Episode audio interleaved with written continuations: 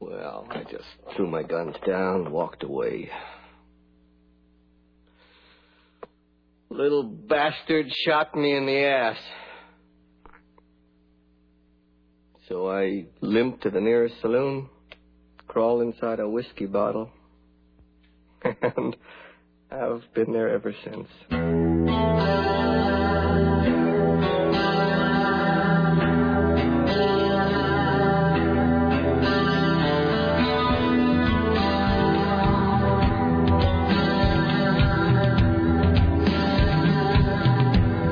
Is the only other choice. There's always another choice. The only, for Kevin. the other other choice is the scene where they're all just sitting around passing gas uh, for like seven minutes. And though that may play well on the screen, we choose to work in a slightly cleaner way here on the Rick Emerson radio program. There, Dylan. Why, uh, hello. It's six minutes and 18 seconds after the hour of 11, and this the day, month of April, the last day of April, I think. Today, April 30th? April, 30 days, half September, April, June, and November. Yeah. April 30th in the year of our Lord 2008. Thank you for coming along and making it part of your listening day. We are live from the plushly appointed, yet not overly ostentatious studios of AM 970 Solid State Radio. Thank you for coming along. It is Wednesday, and welcome to day 12. This, my friends, me compadres, my companions, my amigos, my fellow travelers on the road of comedy is the Rick Emerson Cavalcade of Whimsy. Thank you for joining us today. Uh, it's 503-733-2970. If you want, you should uh, get on board with your comments, questions, clarifications, kvetches, two cents, what have you. 503-733-2970.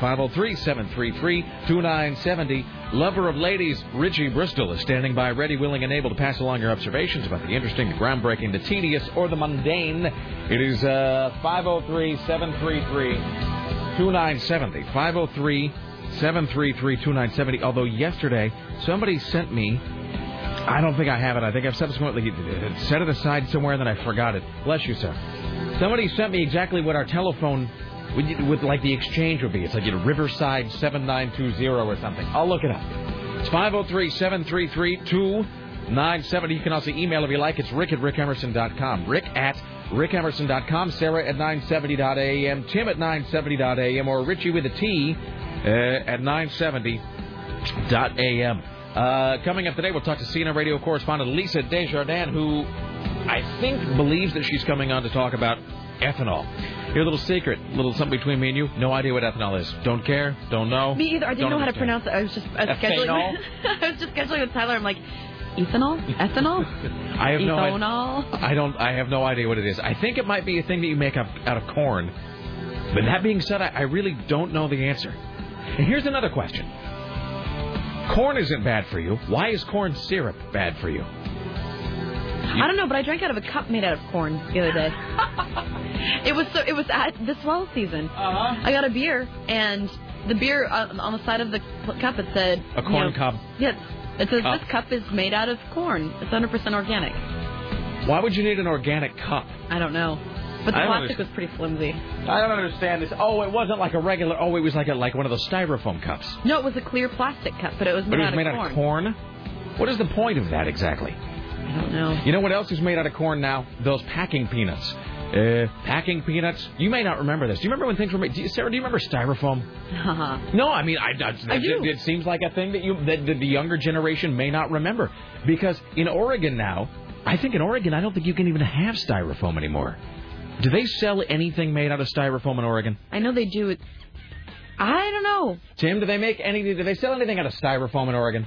I don't believe that's legal. That's what it see. the- Many Maybe states go to a dollar store and find some. See, as of see, even right now, Tim is drinking out of a coffee cup, which is sort of has the feel of styrofoam. It's sort of knobbly and grippy on the outside, but I think that's just made out of regular old. You know, that might actually be paper with some sort of corn covering. And here's why I say this, because uh, you know, back in my day, when you would buy an item in the mail or something, and it would come packed into a big box, Uh, it, it would either be bubble wrap or styrofoam packing peanuts. And at some point, the styrofoam packing peanuts began to be made out of cornstarch.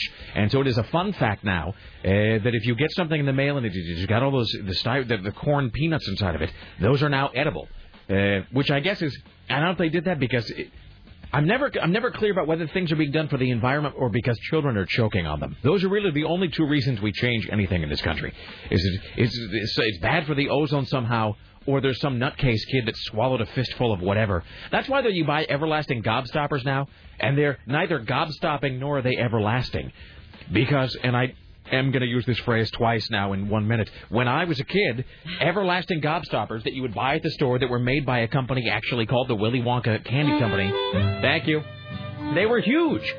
I mean, like the size of your fist, man. Uh, and then when I was in about six, What, Jawbreakers? not a jawbreaker, but I mean, they actually used to sell a thing called an everlasting gobstopper. Uh, that somebody had licensed that word from the Roald Dahl estate, and it was actually made by uh, a company that called themselves the Willy Wonka Candy Company. They were the same people that made Nerds candy, and I think they made they made something else too. They maybe they made Airheads. Um, but they started, but they diminished the size of the everlasting Gobstopper when I was in about sixth grade, and we always heard it was because of some kid from, pardon me, New England who choked to death. And so, therefore, because of that kid's idiot mistake, we all had to be punished. You see an everlasting gobstopper in the store now? I don't even think they're called everlasting gobstoppers, for one thing. I think they're simply called gobstoppers, and they're minuscule. Where did I start with this I observation? don't know, but it's boring. I, I wholeheartedly agree. but it is early and we can regroup. Thanks so much, Tim. I appreciate your vote of confidence. Moving on, Lisa. total loss there. Lisa Desjardins is going to talk about ethanol. That sounds exciting too. Uh, joining us today from MrSkin.com, Mr. Skim. Uh, Skin will be back, uh, uh, and, and so forth. Um, the worst story ever gets even worse today. oh no, does it? Oh, it gets even. Tim, Yes. had, Tim knows the story I'm talking about. Just when you thought the story in Austria couldn't become any more horrific. I couldn't get that out of my mind. I couldn't scrub it out last night. Yeah, Lara, at one point, uh, we were talking because she had been sort of busy all day yesterday for reasons that we'll describe here in a moment, and she hadn't heard much about it, and so she made the fate, fateful mistake of saying, Hey, so what's up with that thing in Austria? What's that about? And it was one of those things where I wanted to tell somebody else because I didn't want to just be sitting there with it in my head by myself. And I said, "Is this insane guy? And he had a dungeon, and they kept, kept his daughter down there for 26 years, and it was all crazy. And there were seven kids, and one went in the incinerator, and the other three lived upstairs. But then he was building another house across town, and so I was telling her the whole thing. And I got about 90 seconds into it, and she kind of said, "You know what? I don't want to know. So just..." Uh, and I'm like, when I get She home, doesn't I'll, like that gross kind of stuff. I'll 'cause send you a map and a schematic diagram of the whole dungeon. No, that's exactly. She she just doesn't like Dexter or anything like that. and she, let's be honest, deals with crazy people all day long who've done any any number of nutty things. So I think that she felt at some point like that was a bit of a bringing the work home with her. Anyway, um, we'll ask the magical question: How are you preparing for Rick Emerson Listener Party 11 featuring the Rick Emerson roast? Um, and other things and so forth and whatnot. Uh, Tim Riley's working on the following stories for your edification on this Wednesday. Well, it happened too fast for West Lynn police to stop. A man killed his wife in their parking lot. However, he rammed her vehicle about 30 minutes before that. Nobody called 911 about that. A Portland man awakens with his hair on fire. A 360 pound Oregonian is rescued while hiking the Appalachian Mountain Trail back east. A ten- well, I'll save this for later. It's about that, uh, the house of you know what. It's about the uh, the House of Horrors Yeah. in Austria. I know this sounds like child's play compared to that, but let's not forget about the polygamous children in our own country. Oh yeah. Uh, many polygamous children have broken bones. Well, there you go. It's 503-733-2970, joined as always by the lovely and talented Sarah X. Dillon. Hello, how are you today? Hello, I'm doing fabulous. I went out and uh, karaoke'd with my uh, big brother Tuggy last night. Excellent. Met some listeners. I met this really nice KJ. I can't remember your name, but you were super nice. And Troy. Act- oh, and uh, this this is a good uh, is a chance to say this. I should give a shout out to a guy named Mark. Uh, I met Mark yesterday morning, and I meant to give him I meant to, to, to say hello yesterday, but we got so distracted with that uh, that Joseph Workman uh, kid who'd been on stage at the Swell Season concert. Um, so I was dropping my dog off to have his haircut. Uh, so I was dropping uh, dropping Max off to be Mild. groomed. I you know, you know what? I've embraced it. I'm okay. I'm I'm confident in my dog. It's time Muppet needs a haircut. He's getting a little super fluffy. And so, but of course, as I'm getting out, and I'm, you know, Max is, you know, being a little spastic uh, because he, you know, you know, getting in the car and driving around and you know whatever, and, and it was raining and then it was warm and then whatever, so he was a little amped up. So I, it was the best of all possible moments. So I'm, I parked the car outside the dog grooming place. I open the door. This is the only dog story I'll tell today. I get out of the car, and here I'm a grown 35 year old man actually holding a small fluffy white poodle because he's kind of freaking out a little bit, and I didn't want him to get all nutty and you know started running off on the leash. So I turn around, and there's a guy pulling in to go to the business across the street. And he goes, "Hey, you're Rick Emerson, right?" And I'm like, "Um, Yes, hello. And I looked down and realized that I'm holding the white poodle in my arms. And he goes, Well, that must be Max. And it wasn't anyway. So, hello, Mark, and uh, thanks for listening. All right, so. Oh, we did all of this uh, uh, stuff uh, coming up here in just a second, but let's Okay, so yeah, I need to talk to you about about the roast stuff. well, we have so we have the roast uh, to talk about. Uh, we have this other stuff here, and we have a little bit of recapping still to do from yesterday because yesterday was just the craziest day. Man, and it just kept getting crazier. It was not happy time in Ricktown yesterday. I have to tell you. Oh, and by the way, and after the show, when you smashed, when your cup, your favorite cup fell off, and you smashed it, and then you cut your finger open. and I don't even know where to begin here. I don't know whether to begin at the end or to end at the beginning. Uh, let me just say this. Let me work backward from this morning when uh, when Susan Reynolds and Sarah Dillon were sitting in my office talking to me about something. So you guys came in, and it was, must have been a little awkward for you because halfway I was talking to Sarah and Susan about something in my office today, having to do with the listener party, and about halfway through the meeting the phone rang, and I'm like, I'm sorry, I have to take this as my doctor, and I answered it, and so there I am making a doctor's appointment on the phone while you guys are there, and. Um, And Susan's hilarious. We're like, why is he going to the doctor? Susan, so Susan's like, "Are you infected? Should we sit? Should we sit further away? Is your face going to begin And then we swelling?" concluded that it was the probably your head doctor. yes, that's exactly Yeah. what it was about.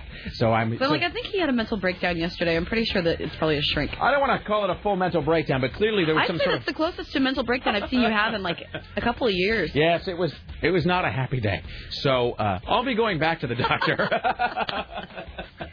Because I'm crazy. Um, by the way, I'll be going back I'm to the proud doctor. of you because you're very proactive because you had the breakdown yesterday and you already have an appointment. What is today? Today's April what? The 30th. Yeah, I'll be going on June 2nd. So you get another five weeks to deal with me, and then maybe I'll be back to normal at some point. It's the soon, but that's the thing is, as soon as they can get me in, because they always want to schedule. What the hell is it with shrinks, man? Do they assume that everybody who's crazy also has no job? Is that the thing? But if you're a danger to the general public, why should you waste? well, Or to yourself. I don't know that I would frame my state of mind exactly that way, Tim. Oh She no, did I'm not making such. Ha- I'm making a generalization, not you specifically. I guess. I mean, that's the thing is, but it, it seems like if you, it, you know, it's one thing if you just got like, I don't know, what do you got? Well, I don't know, I've got a nervous tick in my left foot that won't go away. That's one thing. Or you, what would it be? Well, I don't know, I've got a small rash behind one of my earlobes. That's another thing. If you feel like you're actually, you know, what did you do? Well, I'm thinking about carving up my mother and putting her in a pie. Well, okay. How's August 15th? uh, and- and they all want to do it. it- it- Every appointment time Did she they give gave you a me, mental assessment? Maybe they they she judged. did. No, and I. And that- and Maybe I from your mental assessment they realized that you would be okay for. I wasn't going to admit that up front, by the way, but yes, they No, gave I, me the. when I went to a shrink, they do the same thing. Like, okay, what's going on? What's wrong? she, I think I'm hearing knocking on the wall from my basement. I'm hearing the noises of children in the house next door, but I don't see any children. I'm sorry, is it too soon? Oh. that Well, makes me feel icky. Sarah, sometimes you just have to learn to laugh at life's darkness. Um, okay, so I'm going to take a deep breath here because I can already Oh, feel myself. Right at the end of the basement. Flowers in the basement. Yeah! That's it. That's it. That's it. Flowers in the basement, bitches. That's it. All right. Um, I can already feel myself, as I told the shrink today, starting to fragment a little. So I'm gonna pull. I'm gonna pull myself together. Um, Did you have to have your mental assessment this morning? Or yeah, was it because yesterday? no, but it was this morning uh, because I called That's yesterday. awkward and I- was it when I- Susan and I were sitting in your that was just calling back to give me the appointment. But if you guys had walked into my office about 10 minutes earlier, you would have heard me on the phone going, uh, no, no immediate thoughts of harming myself. Well, I mean, sometimes. No, I mean, what I meant to say is, no, you know, whatever, they run you through the whole thing. And they actually have a checklist they go down. And so she was asking me you know, specific questions, and you can tell when you talk to. And for those who don't know what I'm talking about, I, I called up because I haven't gone to my shrink in a long time because the last shrink they gave me was a big load, and How did I- you find the new one? well, they're going to send me to somebody, and hopefully it'll it'll work. That's the thing with the insurance; they kind of, you know, it is all your socialist fears come true, Tim. They they just pick the doctor for you, and hopefully it'll work. But um, but I called up and I said, well, I haven't gone for a while, and I think maybe it's time to get back into that shrinking because I think I'm crazy again. And so she's asking me all of these questions because before you go to the appointment, as Sarah said, they give you a mental health assessment over the phone, which is basically like a 10 or 12 minute sort of question and answer session over the phone during which they determine what kind of crazy you might be. Are there any firearms in the house? are there are there any pets? Is the front door unlocked? Um, and um, So she asked me a series of questions, and it's obviously a flow chart where depending on what your answer is, that determines what the next question will be. Mm-hmm. So th- she says things like, "Are you having difficulty focusing at work? Are you having difficulty?" And she asked Did me you actually. tell her what you did? Well, uh, I said I was in. A, I said I was in a sort of a creative field. That's what I said. I said. I said. Well, I'm. You know, I'm. I, I said I'm kind of in the entertainment industry. I said. Here's what I said actually. If you're listening out there, a woman from my insurance company, this is me. I said. Well, Mm-hmm. I speak to groups of people. So she made, I made it sound like I was Tony Robbins or something, I guess. But uh, I speak to groups I of just said I, I said I talk to people for a living. I, I speak to large groups of people for Why a don't living. you say it? I'm on the radio? Uh, because I don't know. I mean, do you say that? Like when you go to your doctor, did your doctor ever say, "What do you do for a living?" Do you say you're on the radio? Yeah, sometimes I haven't. Um, Aren't you always? I hate to sound egocentric, but aren't you kind of always afraid it's going to be a listener? yeah, well, that's what I'm. I'm on the radio. Oh, you're that Sarah. Yeah. I didn't know you were crazy. I mean, Or especially, yeah, it, it it depends. It depends. Sometimes I'll say like I'm a barista. I I either settle on radio or a barista. I'm a plumber. Um, Are you a plumber? I am. So, uh, but what was my point? Oh, and plus, you know, I, I've been, I mean, yeah, as we've learned, sometimes people recognize you by your voice. I guess we have voices that maybe stand out a little bit in some way. And so I didn't want, like, the voice plus the I'm on the radio, and then, Yeah. yeah. then that just makes it awkward. So I just said, But I well, mean, like- that might. That's you know, if she's trying to figure out what kind of crazy you are. well, I said I was an entertainer, Oh, and, an I talked, entertainer, and, okay. I, and I talked to large groups of people, uh, and I figured that was enough. And so she said, well, and so she was asking me, to, and I said, well, I'm finding it kind of difficult to focus, and I, I, I said, I feel like my brain sometimes is instead of one big campfire, it's thousands of little tiny campfires spread throughout my brain, and I can't focus on any one for too long because I get distracted. And I was describing the other how sometimes like my brain is sort of like a web page where you click a link and then click a link and then click a link and then you're 15 web pages away and you have no idea what you're supposed to be doing because you can't remember where you started. Mm-hmm. That happens to me every weekend, all the time, man. And then how I lay awake in bed at night sometimes and my brain is just going and just spinning at a billion miles an hour, and you know, and as Sarah found out yesterday around 2:20, that these things all sort of build up after. And I'm not trying to make myself sound like a big drama queen. I apologize if that's how it sounds, but as Sarah discovered yesterday, Oh, it's interesting. they, it all builds up for about 18 months, and then I just have like a three minute shrieking, screaming breakdown yesterday at whoever's in my vicinity, Dennis Pitzenbarger. Um, and, and you know, and then I feel better, but then it all kind of starts again. So she's got running me through all these questions this morning, and then she says, "Has anybody ever told you?" Wait, no, how, how did she put it? Because she wasn't diagnosing me, but she said, "Have you ever um, been spoken to about the possibility of what? What did she say?" ADD. Yes. Or ADHD, I guess, which is what Oh. they now call it. I think that's the new name for it. What is Uh, I do believe it's just when you're a spastic who can't Uh, Attention- concentrate on anything. Attention deficit disorder. what? No. yeah, I think it's, it's Uh, Where you can't focus on one thing. an ultra short, like the attention span of a gnat. Many small children have it. And a gnat. yeah, but it's just when you have a it can, can't focus or maintain focus on anything. Uh, when your attention span is very, very, very limited. Well, I, I would say that would be the vast majority of the American public. That's my thing too. And you know, can I can I just say since we're Yeah, just sometimes thoughts come into your head and you can't get rid of them and you want to go on and they just won't leave you alone. And either do you do this, Tim, where either Well, I keep hearing jingles from the 70s in my head and I just can't get rid of them. the jingles say, "I want you to go out and kill, kill, kill, kill." No, mine are usually uh, a weather followed by a donut. and then a shotgun jingle. You shouldn't use these terms when you're talking to the shrink. I hear a donut and a shotgun jingle. okay, we're gonna send somebody over now. Um, Lately, I've just had a, I have a lot of lines from Family Guy running through my head all the time. Are we all crazy? Yeah. Yeah. All right. well, and if I can just uh, since this whole Luckily, the segment door is closed. Nobody comes in here till three.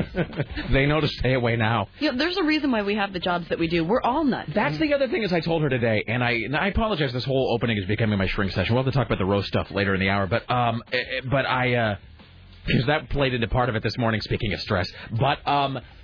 I told her, I said, I, she said, well, how long have you been this way? And I said, or felt this way. And I said, well, you know, forever.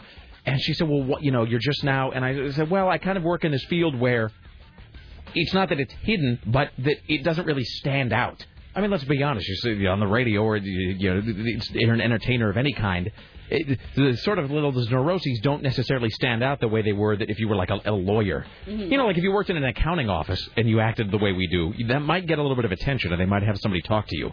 But here, nobody really notices. Uh, you know, you're just one more nutty person in a whole building full of nutty people. Um, but she started asking me all these obviously ADD tailored questions on the phone this morning, and I did have to admit that, I, it, it- that I'm part of it. I am almost, and no matter how true that may or may not be, I am really reluctant. I almost don't want to ever say that I have ADHD if I do or whatever, because that, that just seems like a thing everybody has. You know what I mean? And that just seems like every bastard kid that doesn't want to go to school says they had a "What- what's your I have ADHD, and really it's just like you're a little sob. You know what I mean? Mm-hmm. You know, it's like everybody you know has what do you have chronic exhaustion? Well, who doesn't? You know, get bent. So it- saying you have exhaustion or ADD or that you know, well, I have a little bit of manic depression.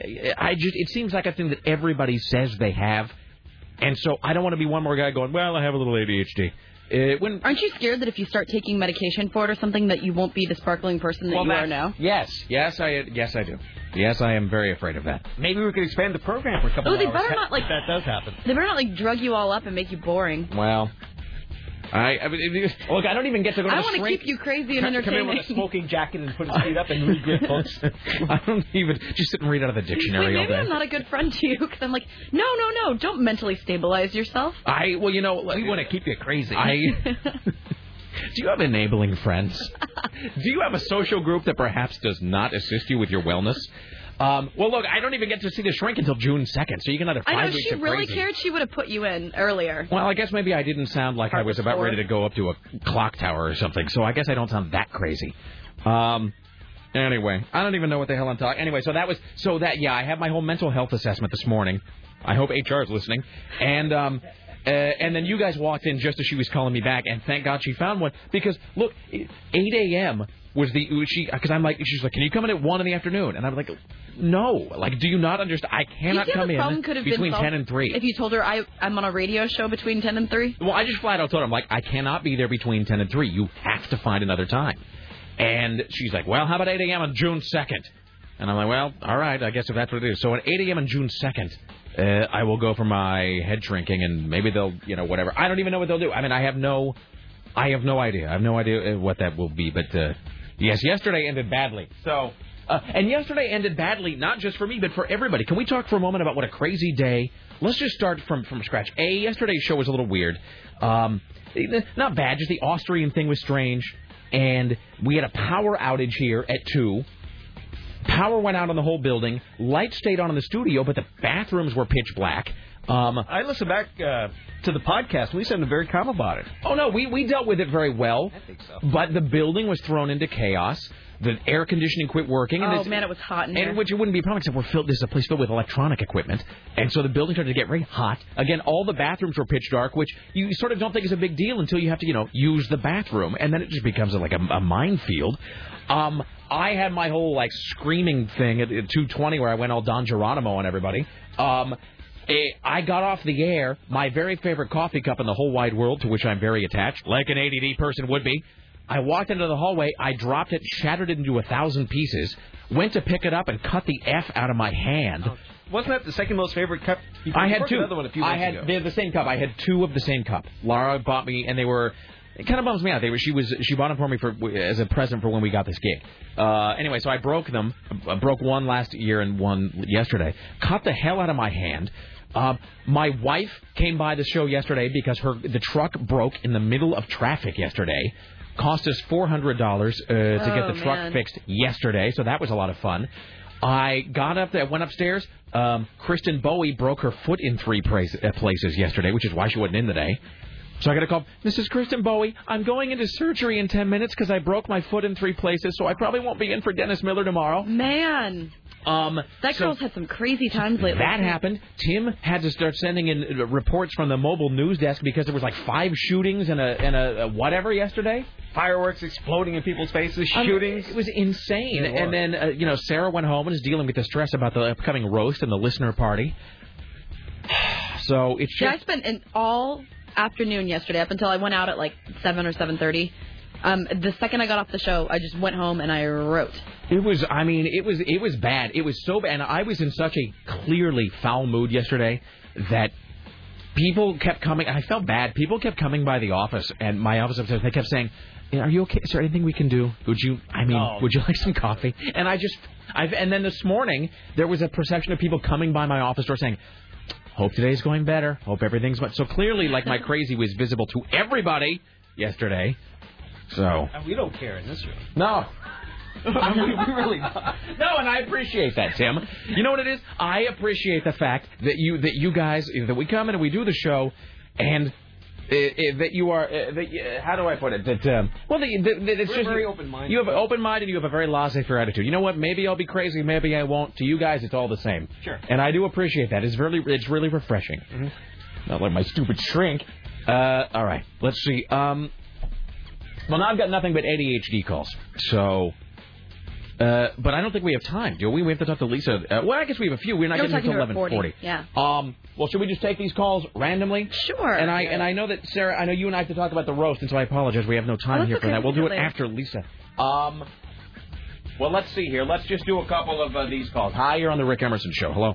Hey, Rick, how you doing, brother? What's up? Hey, um, I know that uh, you know sometimes when you have these things, that sometimes it's better to learn about them and understand them. You know, I kind of find that with depression anyway. And Tom Hartman, he's like the political, more boring version of you, alter ego, if you will, Yes. has, has written many books on the subject. And uh, I don't know, might might be helpful until you get to your uh, appointment, whatever that may be. Because there's, I mean, really, if nothing else, is perhaps a sleep aid. Something by Tom Hartman might come in handy. I'm just saying, if my trazodone runs out, you can crack open a Tom Hartman book, and you'll be in the land of nigh before you know it. But you may learn something. Yeah, eh, but if you're not careful, you just might learn something before it's done. You may step in some knowledge, my friend. All right, thank you, sir. Later. Stepping in knowledge. That was the worst Bill Cosby impression I've ever done. Hi, you're on the Rick Emerson show. Hello. Hi, Rick. Hello. Hey, How are you? what's up? Uh, you know, I was going to say that they dispense that crap like test candies anyway. I mean, every kid in the world, just like you said, I don't understand. If I were you, I'd, I'd make sure and buy my lottery ticket for tonight, man. If anybody's going to win, you are. I don't know what. Oh, because of Your my bad luck because of my yesterday, day it's all- yesterday. It's done. It's done. It's over, my friend. It's all it can. It can only get better It from really, here. really, yesterday was so bad. Can I just tell you this? Uh, that I, uh, my wife was taking me to pick up the truck yesterday because she had this split with the car, and then I picked up the truck for which we had to pay hundreds of dollars.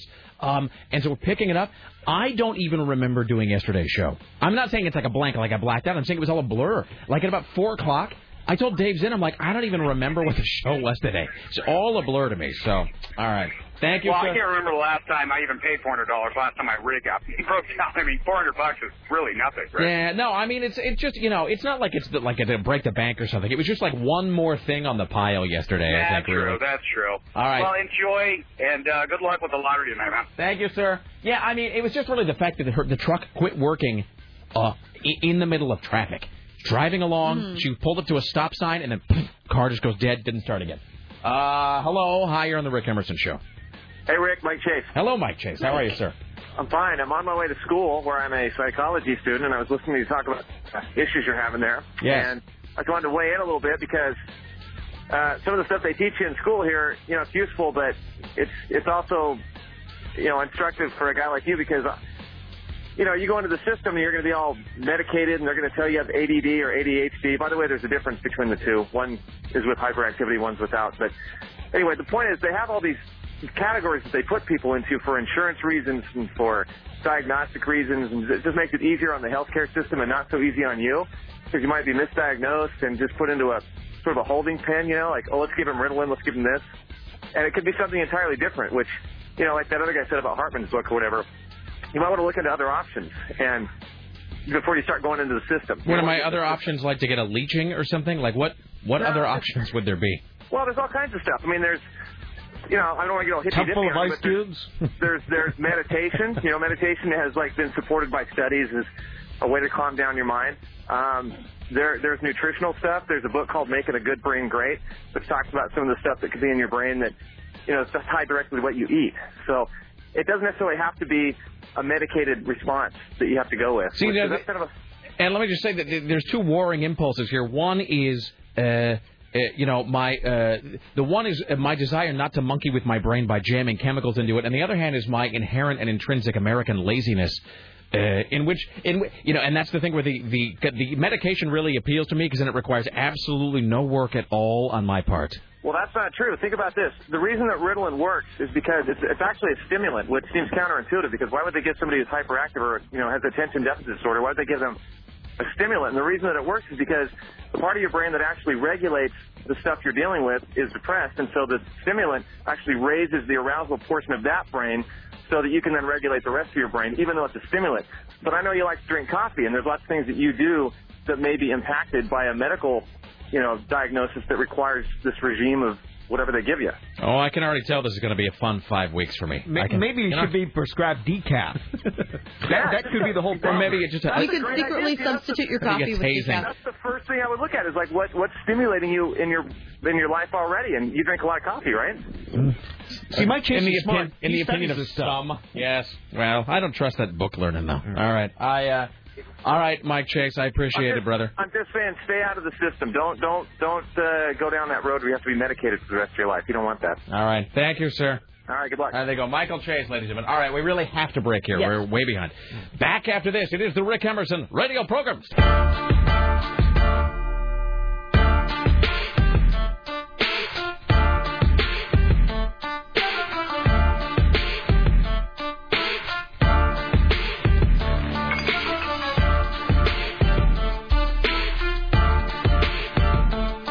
Why? Hello. It's the Rick Emerson radio program. It's 503 733 2970. Yeah, if we can, uh, and then we'll uh, bring uh, Lisa on here in just one second. Let me see if I can.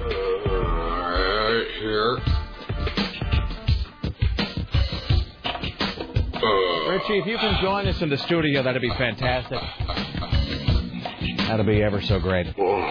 All right. Actually, I don't think he can. You know, he'll hear it in 40 seconds because he's in the kitchen. Actually. so. Oh, okay. Let's welcome now to the Rick Emerson Show from the Hills, CNN Radio correspondent to the stars, Lisa Desjardins. Why, hello, and how are you? Well, hello to you. How are you? I'm fantastic. Little crazy, mostly fantastic. Though. what, what's the little crazy? What's going on there? Is it caffeine? Are you gonna tell Lisa about your Well, no, because impending? well then I'm going to have to Keep on uncork the whole story again. Okay, okay, it's all good. Uh, I I can't hear the Rick's gonna go see a shrink because he thinks he's kind of losing it a little. yes, yes. Huh. All what she said. All of those things are true. So uh, anyway, but it's good to know that my shrink actually uh, put off the meeting for uh, for five weeks. So I have another five weeks of looniness before I even start to head back towards normal shore again. You So could come up with some good material. Well, you know, and that's good because the uh, the shrink solution that's that's the long term solution. That's Yeah. really not the quick fix. no, no, and I uh, and Sarah and I have talked about this before that we uh, well you're not are you going you're not going to a shrink anymore are you? No, I wish. I, I don't know if our um, I, I miss Wendy. She was the greatest thing ever. Oh. Um. And Sarah and I both had shrinks who then we don't get to see anymore for part various of that- reasons. Yeah, it was because I was not in a happy time in my life, and now things are better than they were then. And then my shrink now just does these weird Dr. Phil's couple weekend retreats things. Like she doesn't do like one on one whatever anymore. So anyway, so she does this whole yeah she does this whole thing where couples get together and chant in a log cabin or something. So you, she no longer is available to treat me. So anyway, long story short, hey, uh, J- you can hold on for just one second, Richie Yes. Bristol. Hello. Hello. Um, hey, so that coffee uh, pot that we have here in the studio. Uh-huh.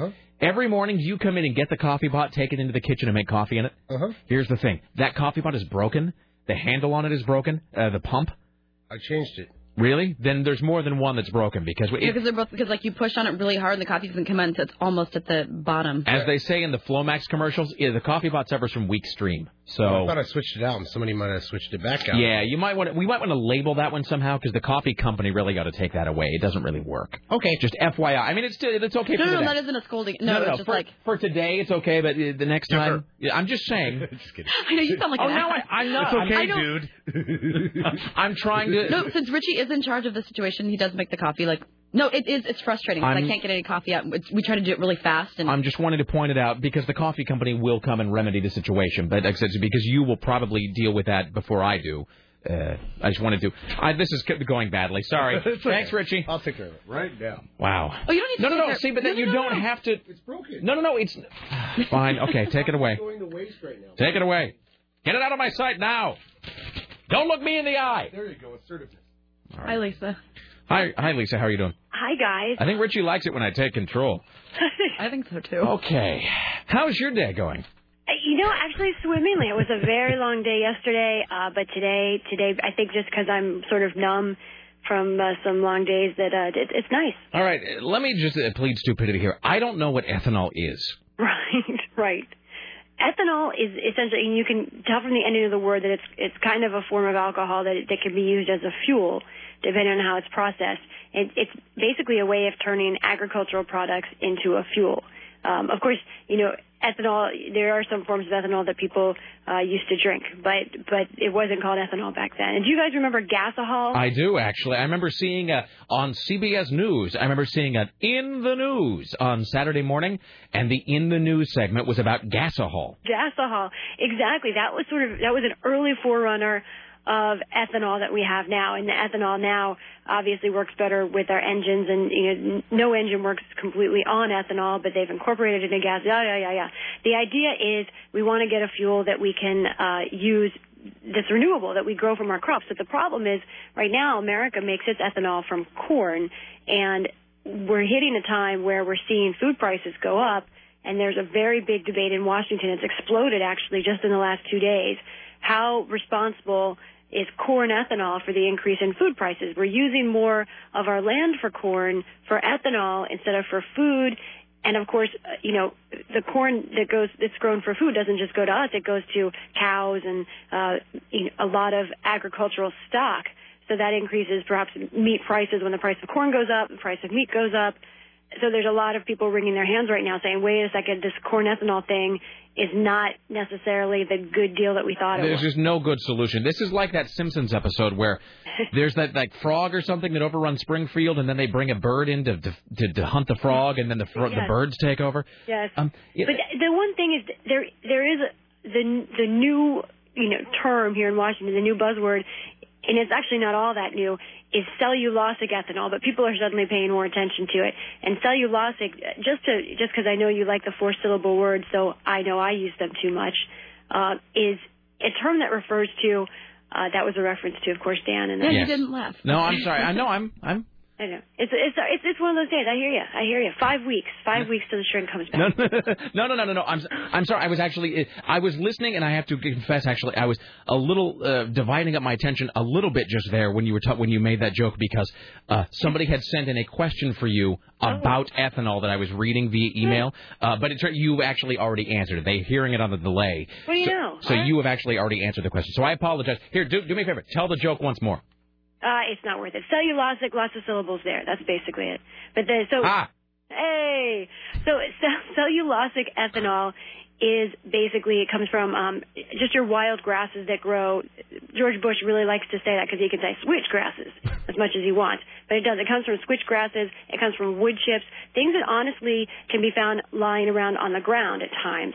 And the idea that cellulosic ethanol, there is not an efficient way to process it yet. But they believe that in a few years' time, maybe just two or three years down the road, there will be a way to get uh, ethanol fuel from, like I say, just these wild grasses that are growing uh, that don't take up farmland. So what's happening now is Congress is changing subsidy formulas, and for the first time in as long as many people can remember, actually decreasing the subsidy for corn ethanol, uh, which some people in Iowa don't quite like, and transferring it over to this other kind of cellulosic. So it, there is some hope for a new fuel, but in the meantime, there is a huge, almost uh, unpredictable fight where everyone is blaming each other. The corn farmers just had a news conference a couple about an hour ago uh, in which they said, "Hey, it's not us. Don't blame us for the food prices. Blame oil." So it's strange that big corn is going up against big oil right now I, in Washington. I, I just like the image. The word phrase "big corn" is really funny. corn. Doesn't "big corn" sound like it would be? Big corn sounds like he would be the mascot for some sort of southern restaurant.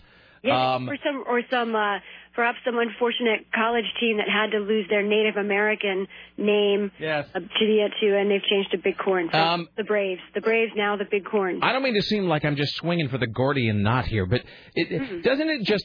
I mean, this all just seems so complicated and convoluted. And as you said, the oil people are yelling at the corn people, and the corn people are yelling at the oil people, and Right. th- th- there's the, the, the, the ethanol and gasohol and blah blah blah. blah. And But- and I don't I- even know if you want to get into this, but now we have Hillary Clinton and John McCain saying they want to cut the federal gas tax. I did see that. But I, I guess my question is I mean, and I'm no scientist, clearly, and I'm not saying you're a scientist either, but uh, I am not. doesn't it just seem.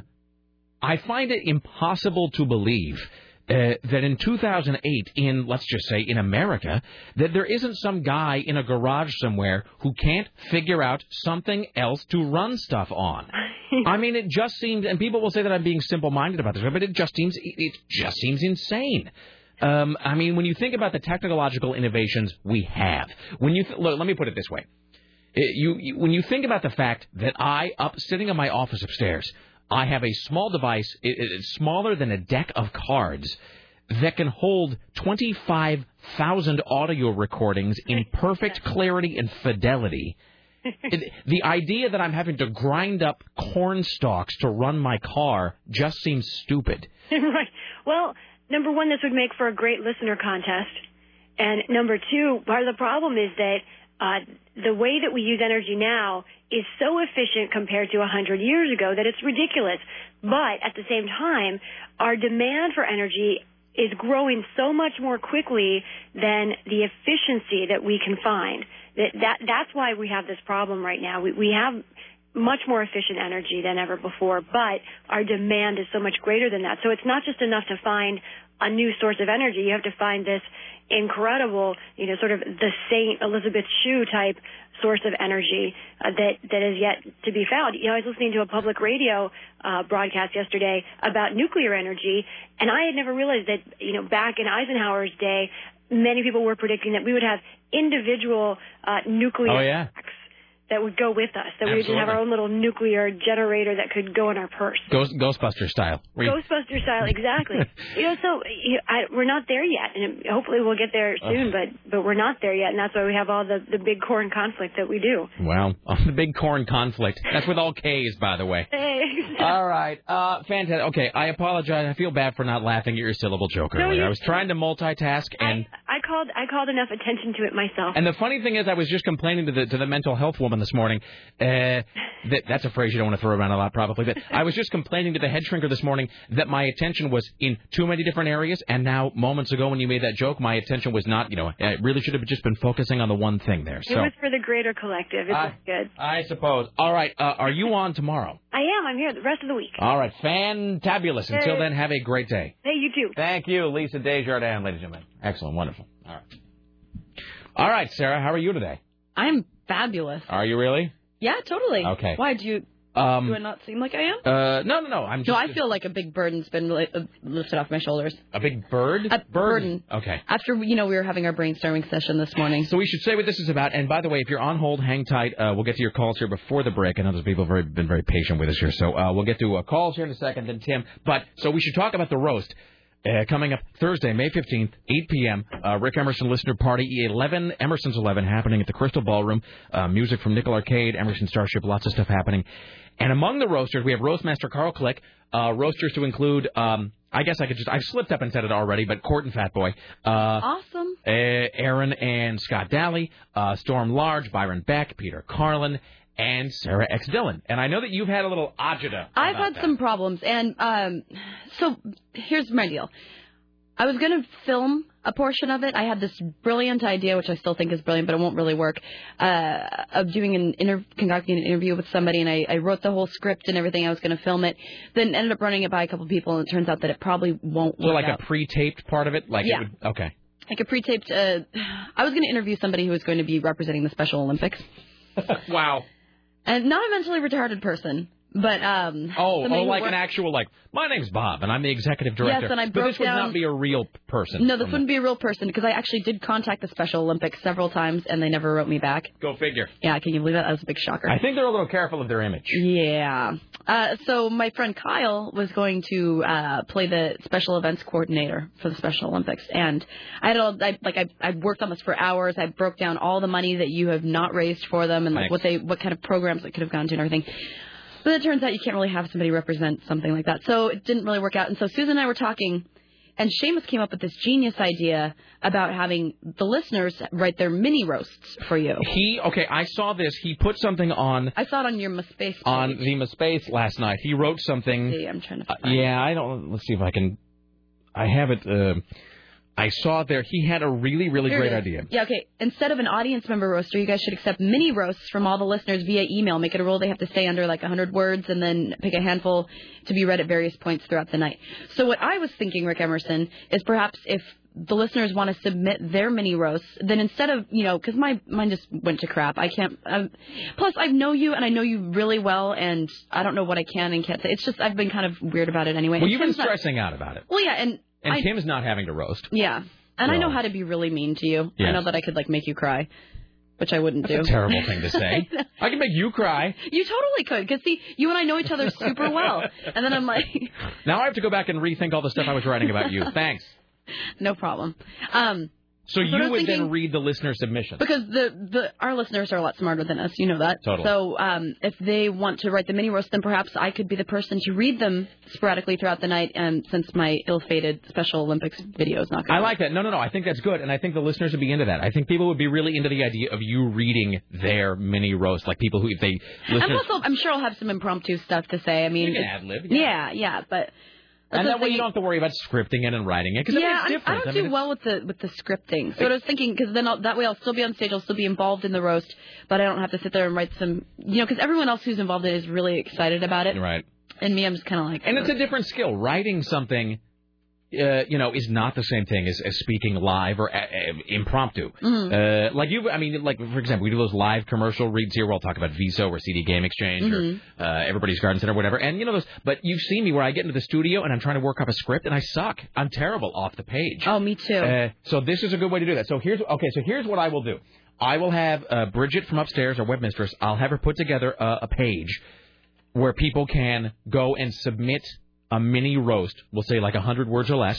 They can submit it, and then as we get closer to the party, you can uh, pick a selection of them, and then you can read those. You can present those at the listener party, at that the would roast. be awesome. Excellent, done and done. All right, yeah, because then. Because my whole thing was like my, my whole roast was like weighing on this film, and like Storm and I. That's what Storm and I talked about that night, and I'm just like, this is going to be genius. I, I wrote like a like a ten page script and everything, and it's just not going to work. All right. Well, So- no, that's a good. That's you know what it is. That solves like five problems at once, and it's good, and then people begin to it, and it's a way. And here's the other thing. If I can just now, I'm deviating a bit more, but we had sort of weighed this idea of having a guest roaster from the audience, Mhm. of having a listener come up and do four or five minutes. But the logistics of that were just beyond me. Like I kept trying to figure out how are we going to do it. Like we can have open mic auditions on the air.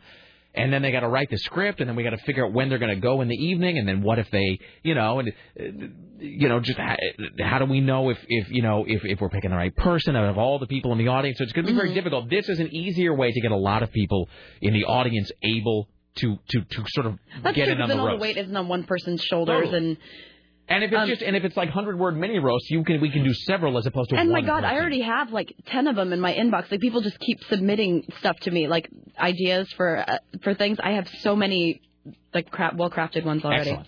All right, well let's do a few calls, then we'll break. We'll come back with Tim Riley. Hello, you're on the Rick Emerson Show. Rick, 38 years ago, they put me on uh, the, the the Ritalin, and uh, I ended up with SDPD, which is severely diminished personality disorder. Which is, I have no personality ever since then. And and if they'd had that stuff like 100 years ago, there'd be no Tesla, no Einstein, no Michelangelo. You sir are an artist. Don't go on those. Yeah, I was drugs. just gonna because that's exactly the company in which you want to lump me, Michelangelo and Nikola Tesla. Yeah, Oh, definitely. and, and You are- Jesus. you are- You know, you forgot Jesus. That's right. Except I disagree with your pronouncement of uh, of David Bowie. It is indeed Bowie in Britain. They pronounce him No, they Bowie. don't. No, they don't. Yes, they do. Yes, No, they do. don't. Look it up. No, they don't. Tim, What? Tim, you've been to the, you've been to the continent. so. I don't think nope. Sorry, you're wrong. All right. Well, be that as it may, please stay off those drugs because we treasure your your whole persona, your soul, and we don't want you to be changed. You None of for us out one, here. welcome my craziness. Yes. All right. Thank you. Thank Take you. care. Bye. That's what Aaron sent me a message saying. You know, he got put on the pills and he just stopped writing because it felt like he squished his creative side. Yeah, I know. Well, I know that if they had had, well, I won't say that they would have given it to me because they had it a long time ago. I was, I was going to say that if I'd, if I was growing up now, they would put me on, would have put me on Ritalin, but maybe not. You know, my mom, to her credit, because she worked in the healthcare field, my mom tried to never, ever, ever give us medication if she didn't have to. So she, I probably wouldn't still have been put on it, but, uh, but clearly they, like if I was growing up now, clearly teachers and would probably suggest it very strongly. Hi, you're on the Rick Emerson show. Hey. Hey, Alan.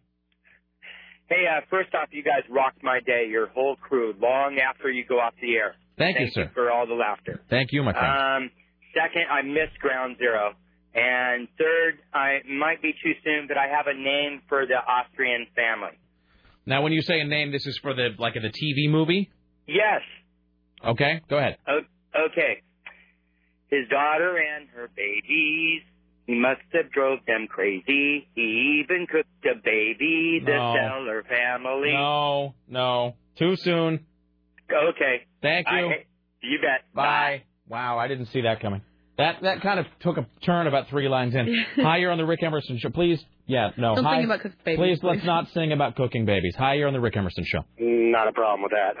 Um, just wanted to call and let you know that uh, my wife had called me this morning, and uh, well, I am zero zero seven. She is zero zero one. Uh, I'm zero zero one. She's zero zero seven on our social socials, and we just got a fat check for fifteen hundred bucks. Excellent, from the you got government it. today. So it's not a So- myth. They are arriving. They are Wait, yours arriving was in- fifteen hundred dollars. Well, for the two of them, Well, we had two, and then two kids. So two and then the babies. Oh, yes, and then the baby. So best show ever, and I'm spreading the word daily. Thank you, sir. All right, bye. I got my I got my check too. Really? Uh huh. Excellent. It was awesome. I was like, Free money, sort of. I have triple digits in my inbox. Yeah.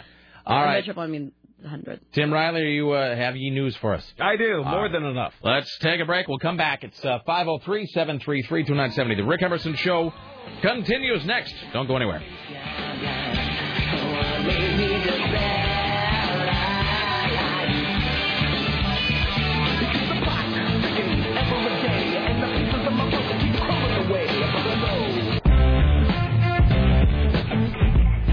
Why, hello, it's the Rick Emerson radio program.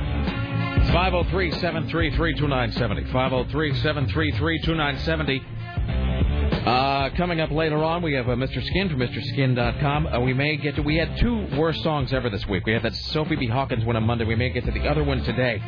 By the way, just as a, as a brief side note, so we had a client uh, come in, I think it was yesterday. I think it was yesterday. Uh, yesterday afternoon, a client stopped by and somebody was uh, going to be doing a little advertising on the Rick Emerson program, and they came in and I think Was it who you were talking about? yeah, yeah, exactly, yes. Awesome. And uh, okay, man, you know, and we had a meeting in the conference room, and I stopped by, and Susan and I were getting ready to go in, and I think the phrase we wanted to use was "dog and pony show." You know, they're like, "Let's go to the dog and pony show for the whatever," you know, which is this is a figure of speech to go in and sort of present kind of what your ideas are. But I think I, I think it was me that actually, I said, "So it's time to go to the donkey show for the client."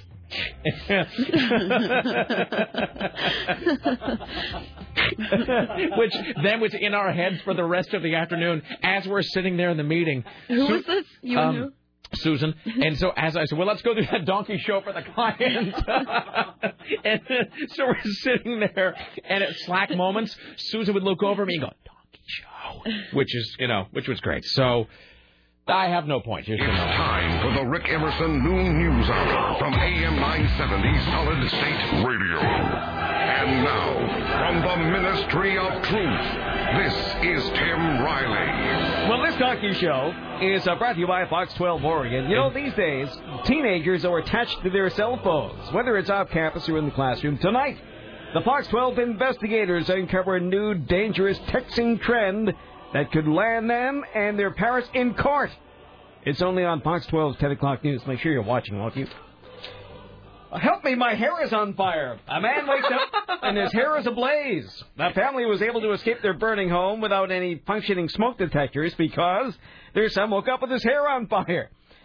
Uh, Jake Campbell said he was just freaked out when he realized his hair was on fire. He tried to get the fire extinguisher, but it was too old. It didn't work. Can you imagine that? Meanwhile, his hair is going up in smoke. the old fire extinguisher isn't working. I started yelling, fire! Fire in my hair! and he got out. That's like fire in the hole, but not. As the flames burned, his mom and dad were sleeping in the other room. They were able to make it out safely with the two dogs as their son's hair burned. So let's back up. How did his hair catch on fire? Well, let's see. I'm looking at a follow up story here, and if it's the same one.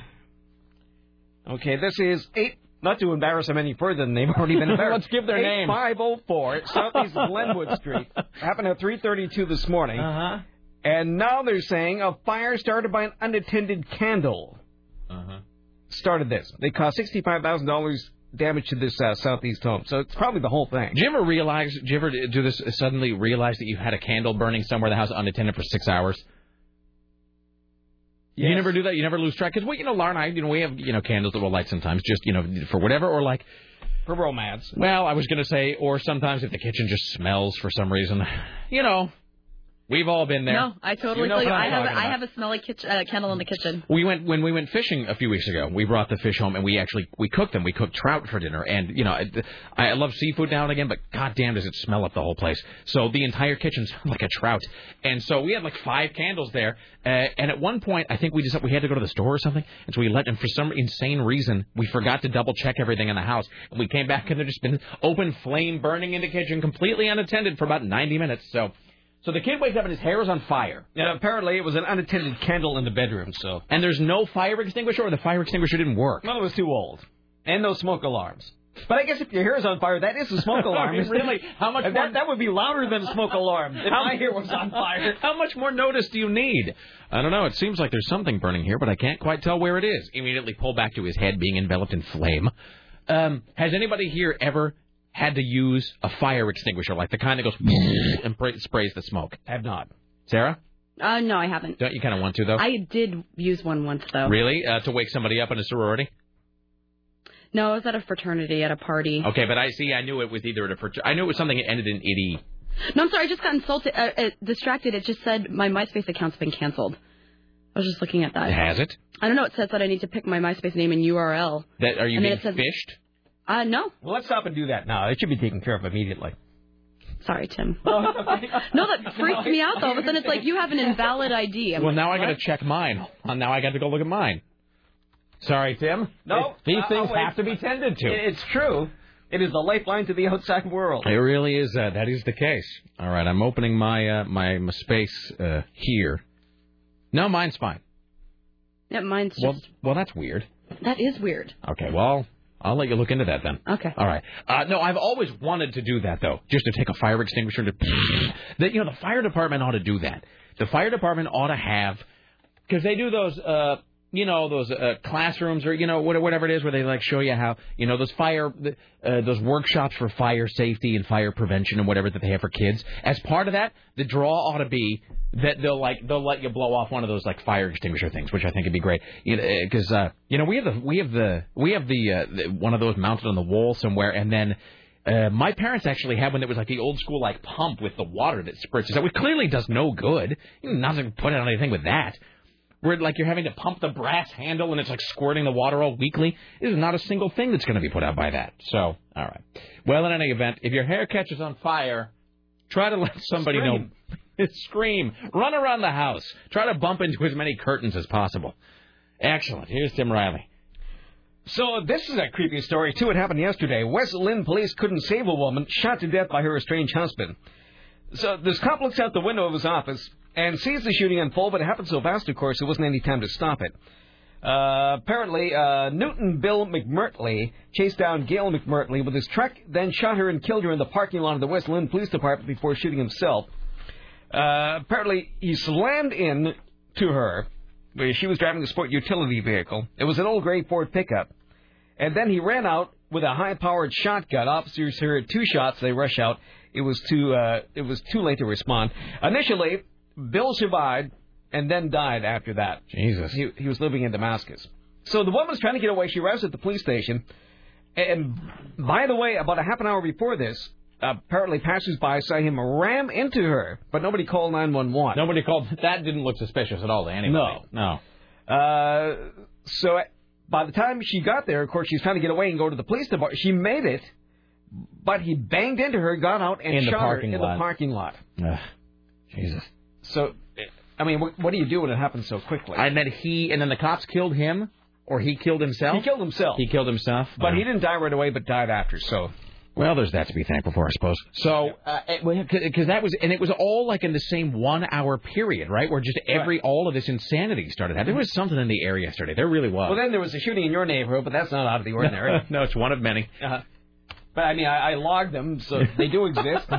I don't know. I, Tim, mean, I, I, I try not to get too excited about it. Tim, I heard the screams next door, but I didn't figure it was any of my concern. Well, Mm-hmm. you're a good American. Yes, and a good Austrian. That's true. I guess I shouldn't say that I'm a good Austrian. That probably has multiple connotations. Uh, then we have an attempted murderer. Uh, apparently, this is a driver accused of intentionally running down two bicyclists last summer. Johnny Estweiler had already been charged with assault for allegedly using his car to hit Ben Ramsdell and Timothy Masty in uh, Southeast. The 48-year-old motorist pled not guilty as trial set for June. The cyclist got hit after one of them uh, got upset with uh, Estweiler for nearly striking them. And uh, I think these guys were like in a race of, of some sort, one of those bikeathons, and he rammed into the back of them. A 362 pound Oregonian became ill while hiking the Appalachian Mountain Trail and had to No. yes, and had to be rescued. I feel exhausted for some reason. Uh, apparently, it was a it, it was a two or three day hike. He just so hot. He became sick. they found him in a shelter. Uh, What smells like cheese? A rescuers from Tennessee and North Carolina were able to bring him out. Oh, that must have been a using fun an job. all-terrain vehicle.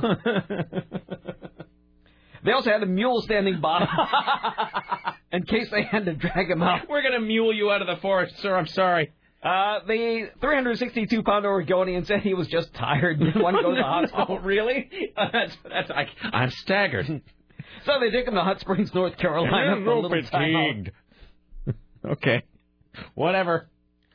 If you're 360, look, I don't mean to pass judgment, but I mean, going into the kitchen would be a hike. Never mind. I don't. Not for him. Sounds like that's probably the place he hikes to most frequently. Mm-hmm. I. But you're right. I mean, it like maybe try going down the block and back. Mm. You know, a couple times a week maybe. It seems like going from doing nothing, having what one might call a sedentary lifestyle, to hiking the Appalachian Trail, which is like fifty thousand miles long. I mean, that's a It- big it ass stretches from Maine, goes all the way to Georgia. You can go all the way and never see another person. I mean, and you know, here's the thing about hiking the Appalachian Trail. I will say this: if he had made it all the way, it'd be one of those stories that we celebrated his, like, you know, his his triumph and the triumph of the human spirit and the the triumph over adversity and his independence and so forth. But really, it it does seem a little ill-advised. There's a great book called A Walk in the Woods by Bill Bryson, uh, which is all about hiking the Appalachian Trail, and that that guy was in pretty decent shape, and it'll like it'll sap your will to live. It seems like if you're just a big egg of a man, you might want to. You want to scale it down ever so slightly. So maybe not do the Appalachian. No, Trail next time. no. And there are other flat surfaces that you can try. You can try the try the Himalayas. Try try Everest. Uh, let's see. Hi, you're on the Rick Emerson show. Sir, madam, as the case may be. Hey, Rick, it's Andy. Andy, ah, Andy, the homeschooler kid. Yeah. Hello, sir. How are you? How's how's life? Do, when you're a homeschool kid, is it like a Monday through Friday thing, or is that like an all all year round thing? It's a Monday through Friday, but no summer vacation. The upside is I get to choose my days off. Wait, so it's Monday through Friday, but it's so it's like a year round. Yes, with exceptions, birthday, Christmas, etc. All right, excellent. But uh, so now, but and schools in Portland aren't year round, are they, Tim? It's like a year. It's a it's a you know you get summers off here, right? They get off in June and start up again in September. So wait, if you so if you are going to school, I mean ho- being homeschooled five days a week, but it's year round. Do you finish like a year earlier than everybody else? No, because I'm not doing as much per day in some cases. Ah, fair enough. All right. And I also, from taking days off, I get about the same amount of time off. It's just I get to choose which days. I'm going to give you a little. Uh, here's a little suggestion from me to use a little Rick Emerson idea to you and your fellow homeschoolees. Uh, there ought to be a mascot uh, for homeschool kids. There really should be. Because you know what? There's like uh, whatever. There's the the Orangeman of Syracuse, and there's the uh, the what's it's of whatnot, and there's the uh, I'm such a bad Portlander. I don't even know because I don't have any kids. Who are? Give me a mascot for uh, give me a mascot for one of the Portland high schools. Anybody? I don't know. Tim? I don't know. Richie? God damn, I'm trying so hard to be relatable and it's just not working. But you know what I mean? How there's like whatever, who are you? Well, we're the we're the fighting ducks or whatever. There ought to be a mascot. Uh, for homeschool kids, Richie is suggesting the homies, but that's probably not No. something you want to call yourself. No. Um, he's suggesting the homeschooled Crimson Tide. Um, well, in any event, we're going to come up with that. I think that all homeschool kids ought to band together and have one homeschool mascot. All right. Clearly, I'm the only one who cares about this idea. How can we help you today? Um, I just thought I'd share that my mom has now given me an assignment of, as a writing assignment, writing a mini roast. Wait, so y your mom Yeah. has assigned. So wait, as part of your school assignment, Your mom has assigned you to write a mini roast for the li- for the listener party, a listener party that you cannot actually even attend. Yes, that's correct. So But that doesn't mean I couldn't still read your roast. well, That'd that's be awesome. That is true. So eh, we were talking about this about half an hour ago. Uh, that uh, that we're kind of killing a couple birds with one stone. So, um, and I think Bridget is going to have that up. I'll have to see if it if it's when it's going to get posted. But then we're going to put a, a form on the website at 970.am where you can submit a mini roast, hundred words or less. And then we'll pick sort of the best, eh, you know, however many of them, and then Sarah will present those at Listener Party 11 happening Thursday, May 15th. So your mom, now, what did your mom give you a reason why she did this?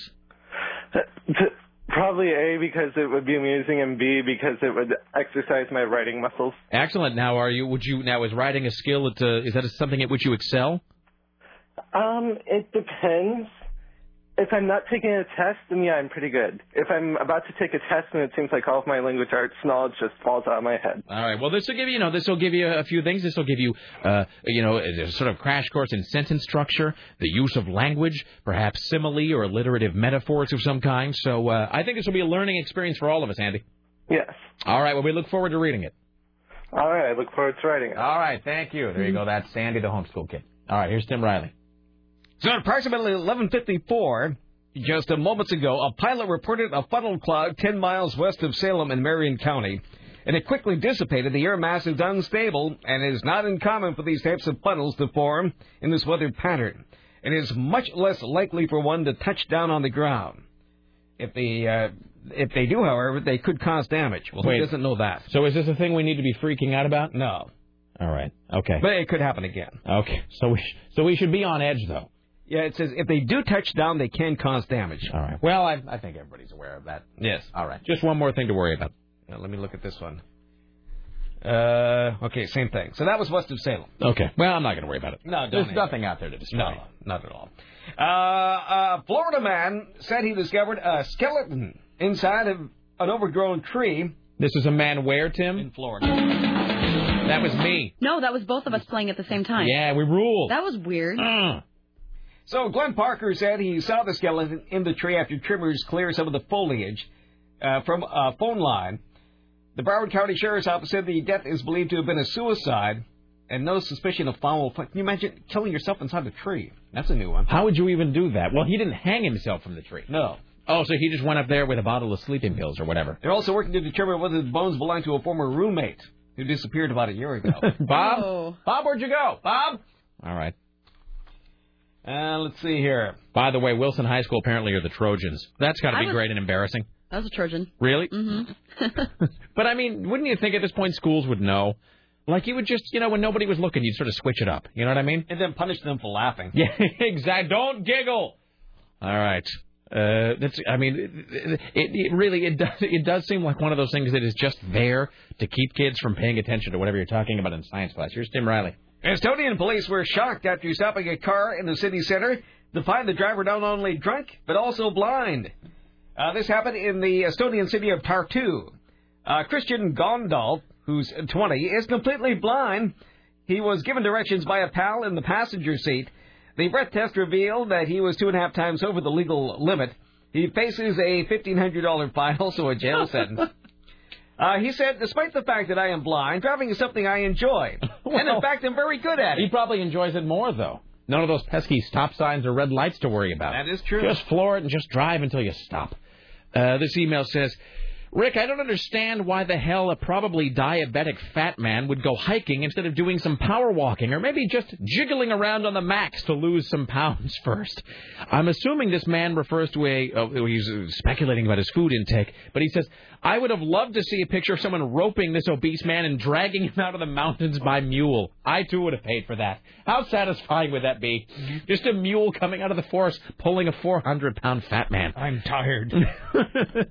um, and then he finishes by saying, a great mascot for homeschool kids would be Billy the introverted bulldog, or perhaps Sven the socially uh, socially awkward Viking, or how about Henry the Hornet who can't talk to girls. I used to be homeschooled and it took me years to undo the damage. All right, well there you go. Here's Tim Riley.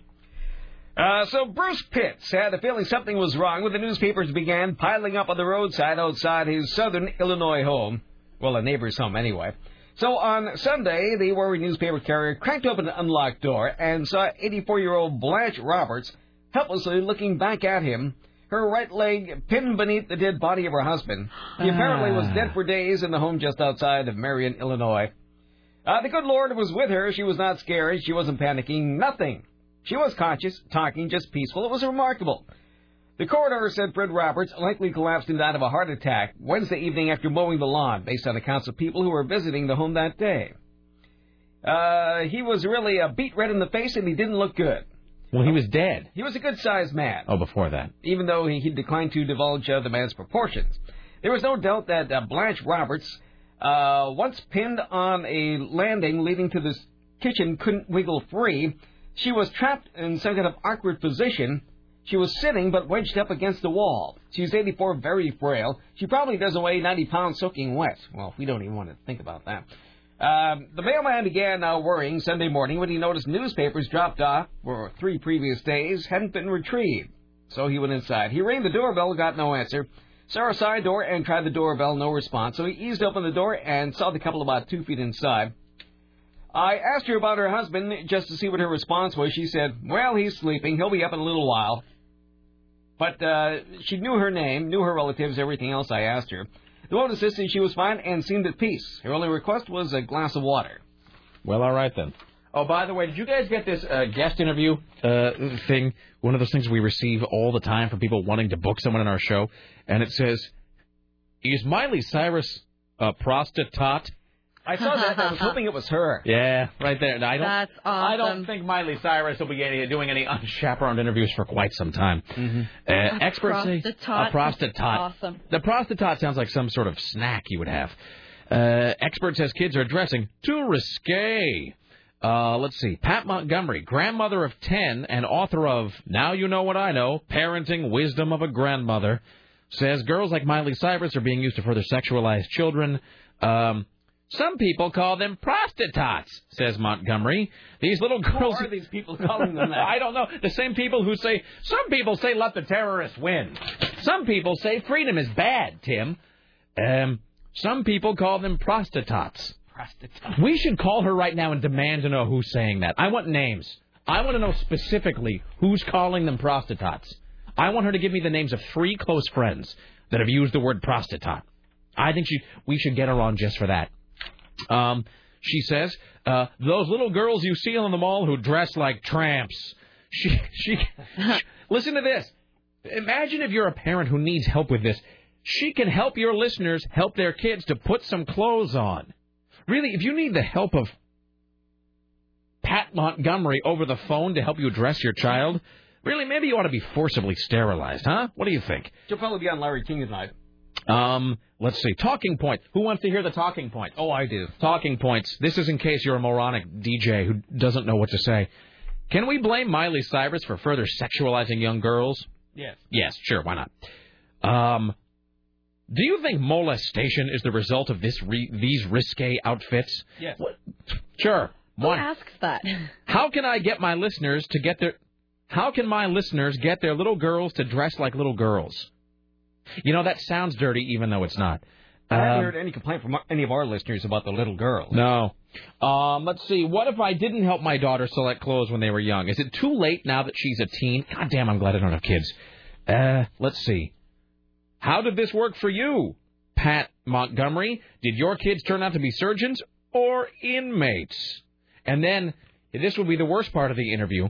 You can tell Pat Montgomery clearly believes herself to be an expert in everything. For, this is the final talking point for the uh, for the uh, uh, the interview. Forget the clothes, Pat. What else really burns you up about parents and kids today? Wow, I want to just hear a woman relentlessly bitching. Seriously, can I hear a shrill harpy come on the Uh. program and just scream endlessly about things? So, all right. Well, Jesus. She is the grandmother of 10, though. All right, Ten? Hmm. here's 10. All right, here's uh her website is parentsrulewithpat.com. I bet she's angling for some sort of a radio program. I'll guarantee you that's what this is about. Weekend show? It's been Yes. a while since you have any requests ready. yes. Well, it's Maybe about you have. You haven't mentioned it. it's about time for a crazy lady to come by and start dropping off air checks. Oh boy, I Isn't miss her. Miss who, Sarah? I don't know who. Here's Tim Riley. Oh, there was another shooting I almost forgot about last night. 10:30.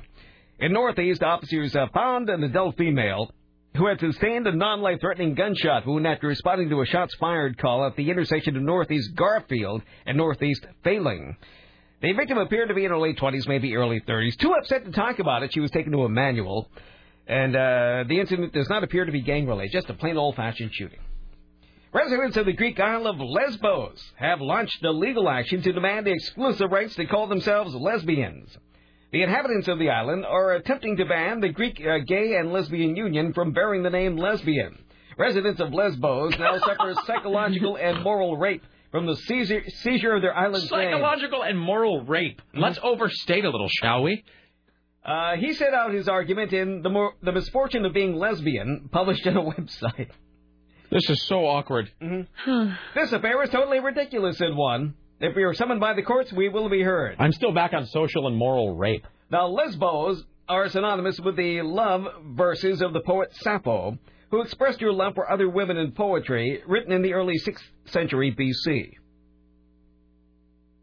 Too much information. No, I'm no, I'm fine. I'm just wait. Just just let. That was the end of the story. Really? Yeah. Seems like there's a lot we could be making out of this. Social and moral rape. What is that? Well, because It was some sort of a psychic gang raping. Um, maybe Mike Chase is still out there and he could help us. Wait, here's the thing about the Isle of what is the Isle called? Lesbos. Mm-hmm. Lesbos.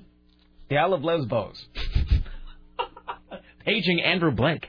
Um, the uh, doesn't it, can't you see the guys at Vivid Video chartering a boat right now to go film some porn there? Mm-hmm. Welcome to the Isle of Lesbos, and it's like Ricardo Montalban, but like wearing a big, you know, like harness of some kind.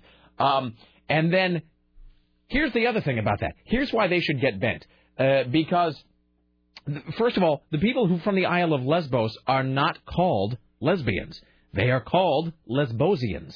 How do I know this? Because, I swear to you, it is a trivial pursuit question. There is a trivial pursuit question that says, What are citizens of the Isle of Lesbos called? And the answer, and trivial pursuit is rarely wrong except in the case of science fiction questions. Uh, and the answer was they were called Lesbosians. So, all right. I believe that. There you go. Fantastic. Uh, let's see. We've got more suggestions for homeschool mascots. How about this? The homeschool, the homeschool never lades. I'm sorry. I feel bad for bringing this up. The homeschool beige librarians. The homeschool socio dysfunctionals. All right. Well, in any event, um, let's see. What are we? Uh... Let me read to you now some of the calls that are on hold. Okay. Something about cancer. Line two says, about two girls in a can. Well, that's too good not to take. Two girls in a can. Explain, please. Yeah, Eh, yeah, Rick. Yes. Hello, sir. Yeah, I was there. I was listening to you a couple of weeks ago, and you you guys were watching something on YouTube or something about some it, some. It really grossed Sarah out. It's like two girls in a can or on a can or a can and two girls or something like that. Yes, it was. It was two girls in a can. Two girls in a can. Yes. And was that on YouTube or? Maybe. Um, probably not. I think the video that we were referring to has been taken down uh, by now. Sadly, I think the web page is, uh, has gone away. Oh. All right. All right. Well, I'm sorry to let you down. Now that- I feel like we've like we've made your day a little darker here by not having the two girls in a can video. Um, is there anything else? Anything else we could do for you? no, no, but thanks a lot. You're sure? Yeah, yeah. What if I sang a song for the musical Oklahoma? Um, only if Sarah comes in on on some of the high notes. Sarah, do you know I'm just a girl who can't say no? I don't. Oh, never mind. All right, never mind. Bye now. All right. All right. Thanks. Okay, there you go. Wow, let's take a break. This seems like a natural stopping point. Back after this, Tim Riley returns with more news later on. Uh, Mr. Skin, more from uh, more about Listener Party 11 coming up, and uh, so forth. Stay there. Plus, well, I don't want to give it away. More on the way. Stay there. It's the Rick Emerson Show.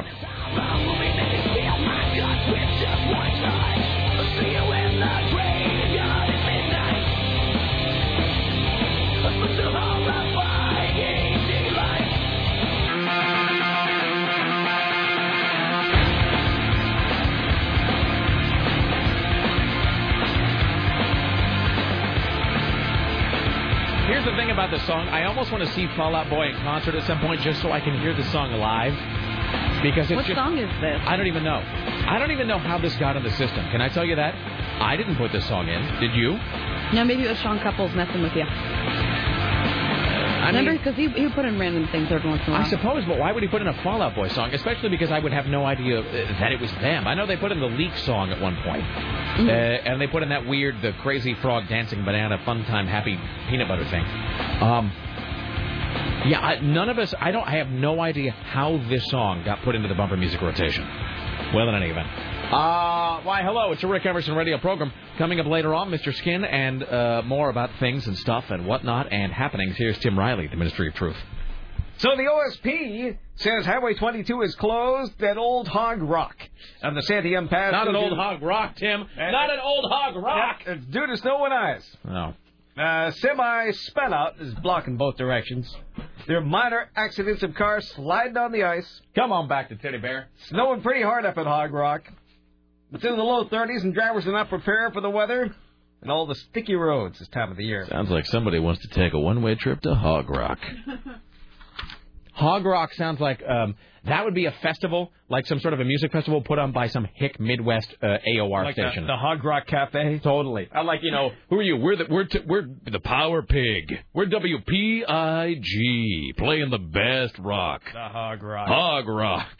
All right. Come to the Hog Rock Cafe. All right. Oh. if you'd like, I can always, you know. Well, my, my computer is extremely slow today. Oh, okay. All right. And that's why I'm behind. It, I can fill time. News on the mark.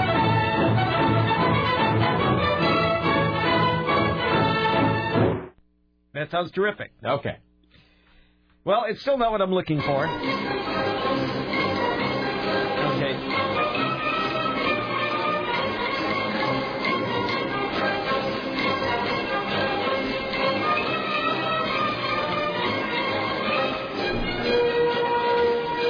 Let me know. oh, I have something I could play. You know, can I just say, for some reason, when that French horn or whatever it is comes in, that's Uh-huh. the funniest part of that to me. Oh, we have something that our good friend Helen dropped off, don't we? Tim Riley, name this tune. Name this tune. Oh, Song Sung Blue. See? But by? Neil Diamond. That keyboard should be the giveaway. I'll give you a hint. Hot butter? Yeah. Seriously. It's a whole album of Look, Tim songs by Riley. Hot Butter. Look at that. It's the whole. Helen dropped that off. It's the whole album. I'm taking requests. Wow, Do you want to good look to at know. this at this thing? See if you want to. I sent a new live read bed. Say, kids, come on by the Cracker Barrel today. Tim, you should not have told me about the macaroni salad. Did you get quite a bit of it? I've got an entire cup full. Do you realize this bed playing underneath makes us. Uh, uh, Chuck floor. uh, this is like some soundtrack that's making us into hicks. What are we doing? Oh, we're just getting things ready here as we try to move along. Okay. All right, so let's get back to the news, shall we? Uh,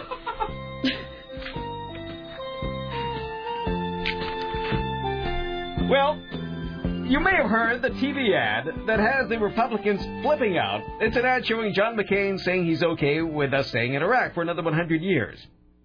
Uh, anyway, the Republican National Committee is demanding, simply demanding, the TV stations not air the ad because they say it's not true. Well, of course it's true. It- so uh, here's the ad, and as a matter of fact, uh, it's running on Fox. It got their seal of approval. President Bush has talked about our staying in Iraq for 50 years. Maybe a hundred. That'd be fine with me. This is exorcist music in the background. That sounds like a little 9 11 imagery. Talked about our staying in Iraq for 50 years. Maybe a hundred. If all he offers is more of the same, is John McCain the right choice for America's future? The Democratic National Committee is responsible for the content of this advertisement. I'm going to cut you up with a bone saw while you sleep. That's pretty spooky. Sometimes while you slumber, I come and I put my hands in your mouth. oh. That's totally How what do you that. even think those things and then you say them? When's that appointment again? Not soon enough, Tim. Who even thinks to say, I put my hands in your mouth? That's just gross. Well, did you hear that guy's voice? That's exactly the kind of thing that guy would say. Jesus. Exactly. That's exactly what he was saying. well, I mean, and did I? What was the car alarm? Was that 9/11 imagery? Uh, that was uh, Iraq bombings. They and have car fires. alarms in Iraq for what possible purpose? I don't know. The Democrats think they Don't do. They're the steal ones that my- hate the commercial. I know the country's. But don't touch my I'm- I'm Volvo sure though. the police will arrive in due time to stop the uh, to stop the theft of that as vehicle. long as they don't take my Acura. Jesus. Well, all right. It's good to know that they have, that, you know, they have Viper car alarms. They have no actual democracy to speak of. Or... No. All right. Well, whatever. Well, they need because of all that forty cent oil. Uh, so I guess they need cars. Oh, that is true. All right. So uh, John McCain is calling for more competition in the health insurance industry, saying it will push down prices. Oh, you think so? There are Uh-huh. already h- hundreds of uh, health insurance companies out there. He made the remarks in Florida, where that state's governor Charlie Crist en- endorsed some of McCain's ideas. The way I view it is you give the opportunity for the individual Oh, consumer to be God. empowered to make that choice instead Stop. of some bureaucrat in Washington making the choice for you about what your health insurance coverage is going to be and who it's going to be provided by. yeah, that's because it works so well right now. I don't want to be empowered. I just want it to cost less. Uh, so Governor Christ uh, supports John McCain's plan for $5,000 tax credit for families buying health insurance. That gives them that money essentially to utilize to be a smart consumer, to invest in their families, to invest in their health care, and make the choice as it relates to health insurance coverage. It's the right thing to do for America. No, there are plenty of choices we just can't afford. I mean, it's a store full of things I can't buy. And it That's doesn't what mean the- everybody is covered. No, and what is it doing? Five? What? What world? Oh, who is that guy? Charlie Crist. Who is the governor of Florida? As a matter of fact, do you spell Christ Christ? No, it's it's Christ without the H. Charlie Crist. They say that he may be an ideal vice presidential candidate. I want to call his office and ask if he is high. I don't mean figuratively speaking. I want to ask if he is taking drugs, if he is ingesting some sort of hallucinogen. The- Well, as a matter of fact, at the White House Correspondents' Dinner, in photos it says uh, he, uh, Chris has his arm around uh, an attractive brunette woman, and it is captured by saying uh, Governor Chris and his wife. In several stories, Governor Chris and his wife are seen at this party. As a matter of fact, he hasn't been married since 1980. So and the he woman- was only married for one year, 1979 to ni- He hasn't been married since. Are- is he- Yet he's seen everywhere with his beautiful wife. at all these parties. I love the idea that he's a Republican, so somehow it's just assumed that it must be his wife. Mm-hmm. Must be because they only have relations within the bounds of matrimony, Tim. So uh, yeah, he hasn't been married since 1980, but he's seen everywhere with this attractive wife. Uh huh. Um, okay, I want to call his office and ask if he's been injecting acid or something. Because the idea, first of all, and I know I'm speaking to the choir here, but this insane idea he has of they're going to empower people, which is code for we're not going to help at all. That's what empowered means.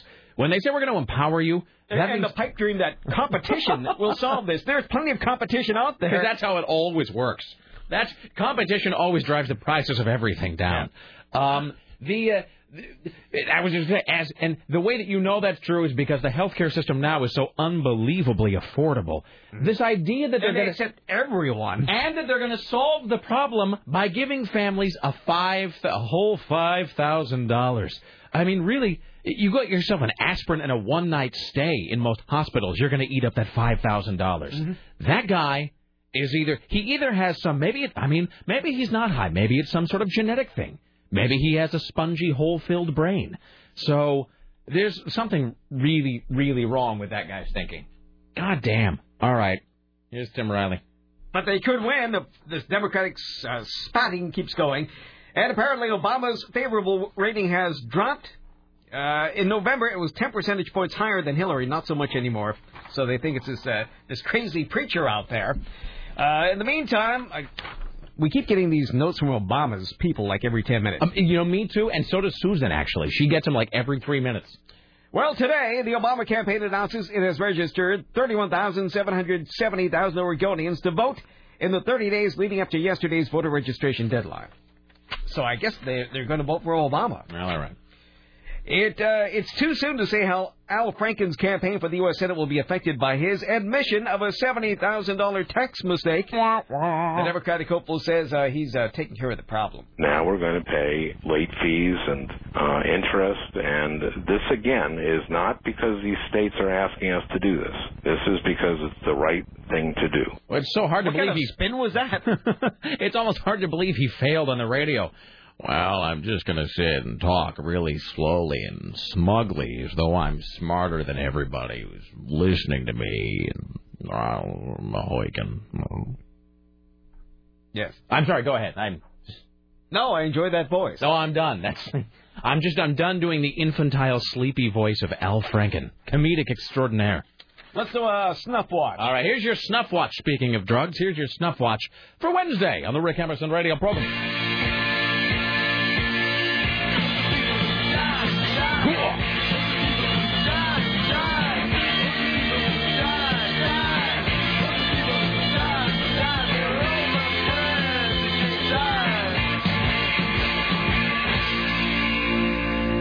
First of all, What? First of all, this isn't Abby Hoffman. This is Albert Hoffman. He is the father of the drug LSD, and he has died in Switzerland. The father of the mind altering drug LSD, whose medical discovery inspired and arguably corrupted millions in the 1960s hippie generation, has died. He was 102. He died at his home in Berg im Lugeblatt, uh, says a municipal clerk in the nearby village. Uh, for decades, LSD was banned in the late 1960s. That makes no sense at all. Who wrote this sentence? Somebody who was on drugs, Tim. For decades after LS, for decades LSD was banned in the late 1960s. Whatever. I think they mean that for decades LSD was legal and then was banned in the late 60s because the thing is it was a one of the first synthetic drugs so there was no law against it because it was created by man when he corrupted God's law.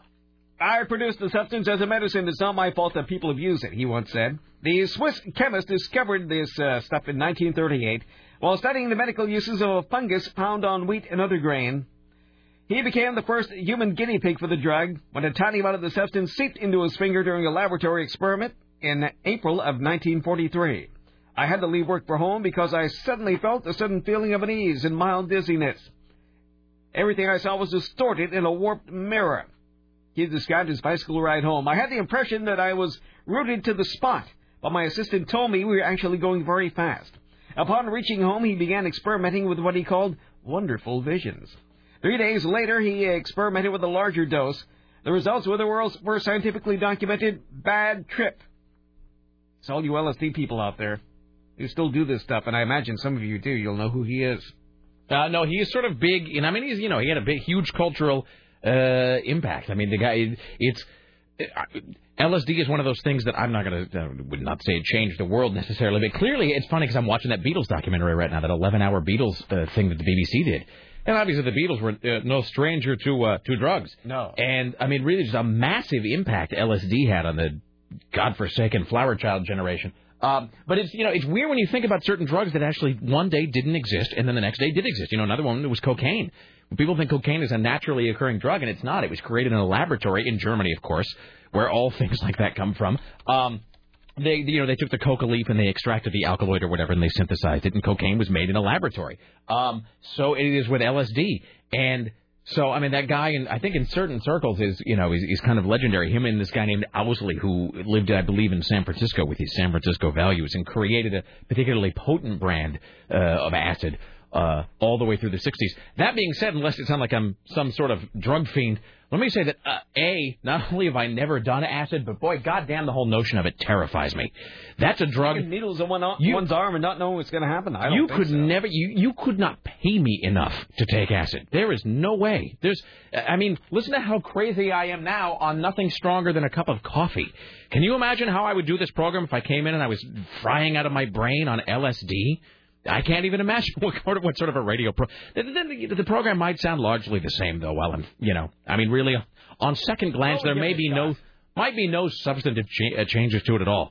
Um, but that's just the- the the whole notion of your brain sort of being out of your control is a little unnerving to me, and especially the idea of your brain uh, being beyond your control and then just sort of like opening up whatever dark boxes may be lurking in the corners of your mind, where maybe you've put away things that you don't wish to think about.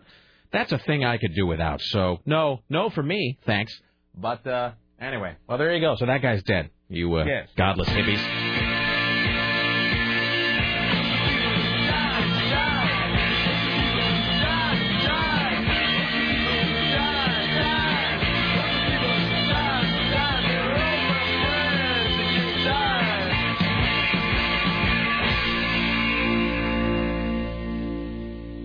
Ah, the surge is working. The U.S. troop deaths hit a seven months high in Iraq.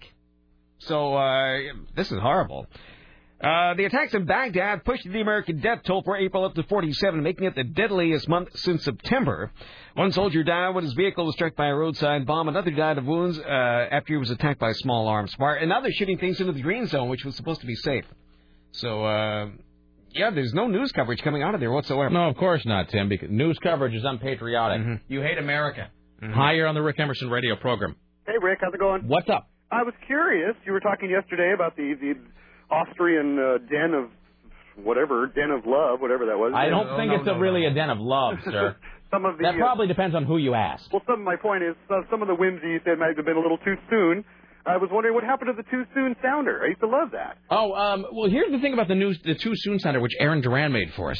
I never even really had that. That was the thing that Sarah had. Ah. And I kept meaning to edit it down and put it in this little program I have called a Cardomatic, which is from where I play my. Um, that's the that's the thing that allows me uh, to play all my sound effects. And I never got it uh, edited down over here. And Sarah, I don't know what I think she. I think we just sort of What one forgot was it? about it. The Too Soon Sounder, Oh, yeah. because it's like four minutes long, and it we, it sort of needs to be Yeah, you had it knocked down to where it was just you know whenever you needed it, a couple of seconds. I think Aaron made it while he was really drunk, and so it just sort of goes on forever, and it kind of floats in with this weird kind of musical beginning that I think is from Chasing Amy, and it's just so it will bring it back at some point. I'm glad you mentioned. it. I sort of forgot about it. It was great. I hope you do. All right, uh, anything else we can help you with today, sir? Hmm, I don't think so. How shall we take you out too soon, style? Oh, that'd be fantastic. All right, we'll do that talking. any second now, I'm waiting. and when I say any That second, was too soon. Too soon. Too soon. All right. There you go. Thank you, sir. Talk to you later. All right, bye now. There you go. You're listening to KCMD, Your facts are uncoordinated. Portland. That doesn't make any sense at all. Brain is gone. Speaking of acid. All right, here's Tim Riley. What is the saltiest frozen dinner in America? It is the Swanson Hungry Man 30. XXL. What is XXL? I don't know, but can I tell you extra, this? extra large. Oh, I thought it was third. Extra, extra large roast carving turkey dinner. It has 4,480 milligrams of sodium, 1,360 calories, and 70 grams of fat. Get me two, Tim. Um, Um. it has 100. No, it has uh, one and a half pounds of whatever it is inside of it. one and a half, one and a half pounds of Hungry Man. Um, can I uh, say this? That I hear the thing they used to sell when I was a kid that I don't think they sell now is the Hungry Hombre, Mm-hmm. Mhm. which is the Mexican equivalent of that. Uh, and my parents would buy that because I guess they thought it was like more. I don't know. th- I guess they thought it was more exotic or something, and so it was exactly the same as the Hungry Man dinner, but like instead of gravy, it was like some generic uh, sort of like brown sauce. Uh, you know, it was like a like the like the vinegary that like weird brown sauce stuff that they serve with shepherd's pie or whatever, and it was like that mixed with like um like a salsa of some kind. It was really just ketchup, and it would be called the Swanson Hungry Hombre Dinner, and the word hombre had like flames drawn onto it. Also, Speaking of XXL, I'm not going to identify uh, the store, but let me just say that for um, I had to go buy a I had to go buy a shirt a few days ago for something that we were doing, uh, something that we did over the weekend. Mm-hmm. Something that re- required the wearing of a shirt. Yeah, so I had to go buy a shirt and and I had to buy a shirt that was a little on the small side. I had to buy sort of a small button-down shirt, and I went to uh, shall we say a popular retailer, a large retail store that to many people um, is synonymous with dumb fat people. And so I went there, and I, can I tell you, finding a small shirt in that place was nearly impossible because everything they sold, like the, the smallest they sold anywhere, was a large. That was the s- there was no medium, there was no small. They all have Tweety birds on them. Yeah, the smallest thing they sold was a large, and then and but but there would like be like one stack of large shirts, and then multiple stacks where the sizes all started with X. Often like up, no lie, literally up to like a four X button down. And really, and can I just say They've this? got to pander to their demographic, Rick. If you are wearing a shirt that is a four, if it's an X X X X L, why are you bothering to wear a button-down shirt? Why not just wrap yourself in a tarp? I mean, what is the point? To for whom are you trying to look presentable? I mean, what is that's a that's a lily. There's not enough paint in the world to gild that. So just give it up, friend. Anywho, here's Tim Riley. You know what the saltiest breakfast is? It is Arby's sausage gravy biscuit. 3,754 milligrams of sodium, 961 calories. It is a lard riddled biscuit. a lard riddled biscuit. I'd like one, please. Um, hey, speaking of which, if you guys, uh, I say you guys, and I know the answer from Tim will be no. Uh, have you seen uh, what's that restaurant that just opened in Southeast that is like a biscuit place? You know what I'm talking about? No. Their, the gimmick is they sell sandwiches. I think for breakfast, lunch, and dinner. But the the gimmick is that they're all served on like buttermilk biscuits. Uh, I read a thing about it in the Willamette, and one of them is, of course, like 4,000 calories, and that's like, we gotta go there and get that. So I told Laura, I'm like, we gotta go and get the heart stopper. Uh, but it's some restaurant that sells just these big biscuit sandwiches, uh, which, let me just tell you, there's you take anything, you put it on a biscuit, it becomes like three times as good. So a lard riddled biscuit. The saltiest pizza is the Pizza Hut meat lover stuffed crust pizza. Oh, yum. 5,070 milligrams of sodium, 1,560 calories, 87 grams of fat, and 114 grams of carbs. Wait, 1,500 in, in the entire pizza? Let's see. Or is that per serving? Let's see. Uh, per serving. Oh, three slices. Three slices. Not the whole Wow. pizza. Like anybody has a three slice serving, please. Um, and can I tell Wait, you? you don't eat three slices of pizza? I eat three slices like several times. Oh, okay. I eat three and then three more and then three more I again. usually get Sarah. done uh, when I go to like Papa, which one? Papa John, Papa Murphy's. I never know the, The take difference. and bake one? That's Yeah, whatever. Papa. mm. I can eat half of one of those, uh, the thin crust ones. Can I tell you this? Actually, I was thinking about this the other day uh, because you know I love the, the like those bad dollar ninety pizzas from Safeway. I'm just so unashamed of it. But I, when I was living in Salt Lake as a as a, as a young single man, uh, and of course I would just eat. I mean, I eat badly now, but I eat I ate terribly then. I ate so much more badly when I was like 20, 21, 22. Do you ever look back on the amounts of things you used to eat and you physic you don't know how you physically did it? Like you don't know how like where the food went. When I was in my chubby stage in college, I could eat like half of an extra large, like cheese, pepperoni, everything pizza.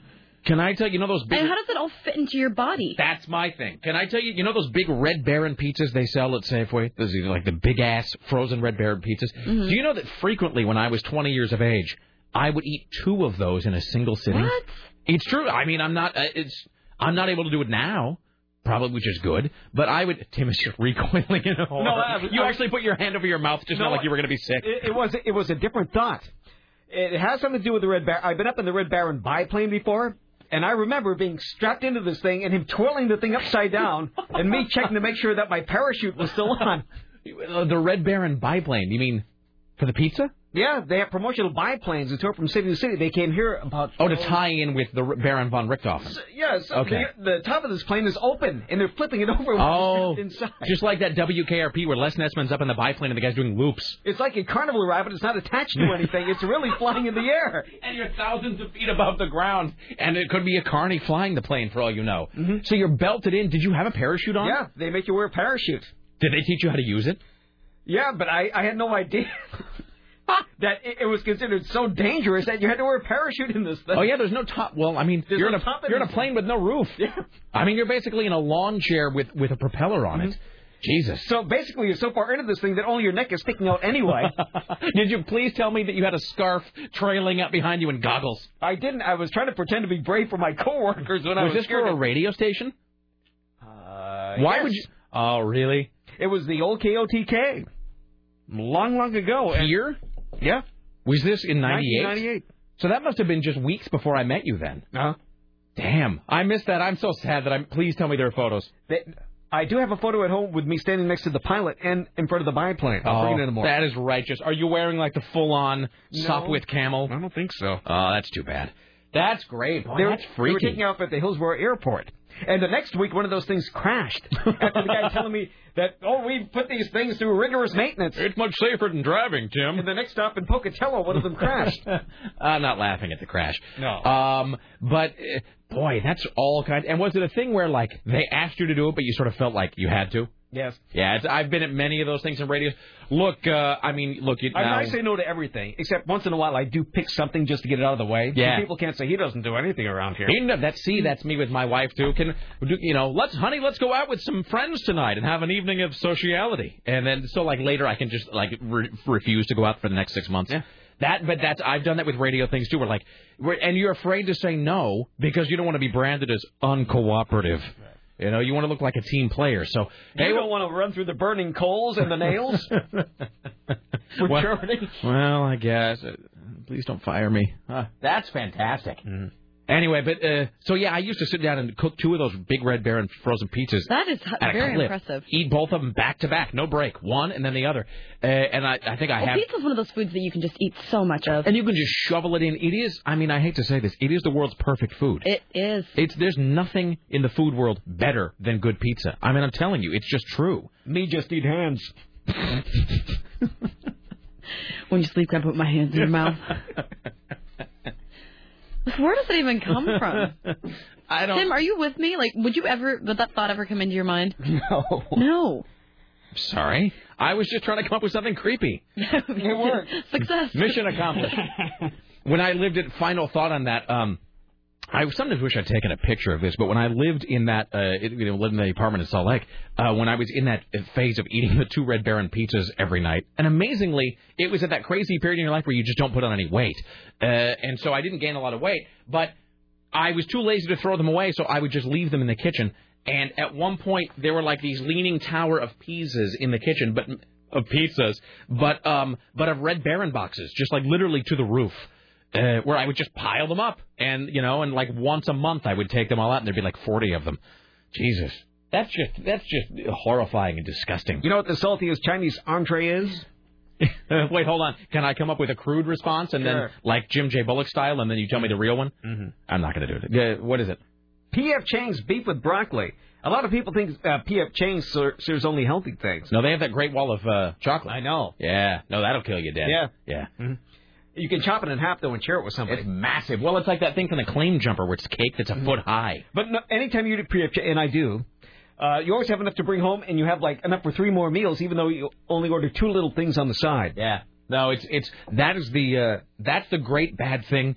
Uh, the thing that is both good and bad about American portions is that like you pay. I mean, and then you feel obligated to take it because Yeah. obviously you've paid for the whole thing. But then yeah, you can space it out over the next like. Do you ever do this though? Uh, and I'm not talking about P.F. Chang's. I'm talking about another restaurant specifically that I that I won't name, where that Laura and I will go to, and the food is fantastic. It's it's uh, it's not a chain. It's a it's a it's a one off. It's just a little independently owned restaurant where the food is amazing. I mean, it's really really good, but only when they first bring it to you. And every single time, I'm like, well, I got to take this home because it's it's very filling. And w- I'll take it home and I'll try it later, like the next night, you know, or later that night. And it's just terrible. It's never good, and it, it's strange because it's it, how food kind of most food actually gets better the next day, like Italian food especially. But this place, man, it's like the next day it just turns on you. If you don't, and I've learned that I, it's, I just have to leave it there because it's terrible if I try to eat it the next day. And I eat there all the time, and they burn my food every time, no matter what. I do. No, and the thing, you know, but that thing about that place is, um, you know what McMinimins is great for? They introduced me again to ah, to this thing in my throat. Hold on. Uh oh. I had that yesterday. Ew. I had to gargle with hot Um, water. They um uh Did you want to take a second for some water? no, I think I'm fine. Okay. Uh, M- McMinimins got me back on the tater tot thing. They got me back on the whole. I haven't had tater They're tots. spicy tots. Oh, Come on. dude, I had some the other day. Mm. Uh, the, the Cajun tots. Cajun tots. Oh yeah. man, and I had, I had sort of like I'd broken free of the tater tot addiction, uh, but now I am I'm totally back on it, man. And it, and you know tater tots are bad for you. They're all kinds of bad. There's I mean, no it's good in there. Starch rolled in grease and then deep fried and dipped in ranch. There's nothing worse for you than that. But goddamn, they're good. They are fantastic. Also, final observation. Let me say this. This was um, at someplace else, but uh, you know what I haven't had? Do you ever have a food that, that you like the taste of, but you don't like eating the food itself because it's either inconvenient or messy or whatever?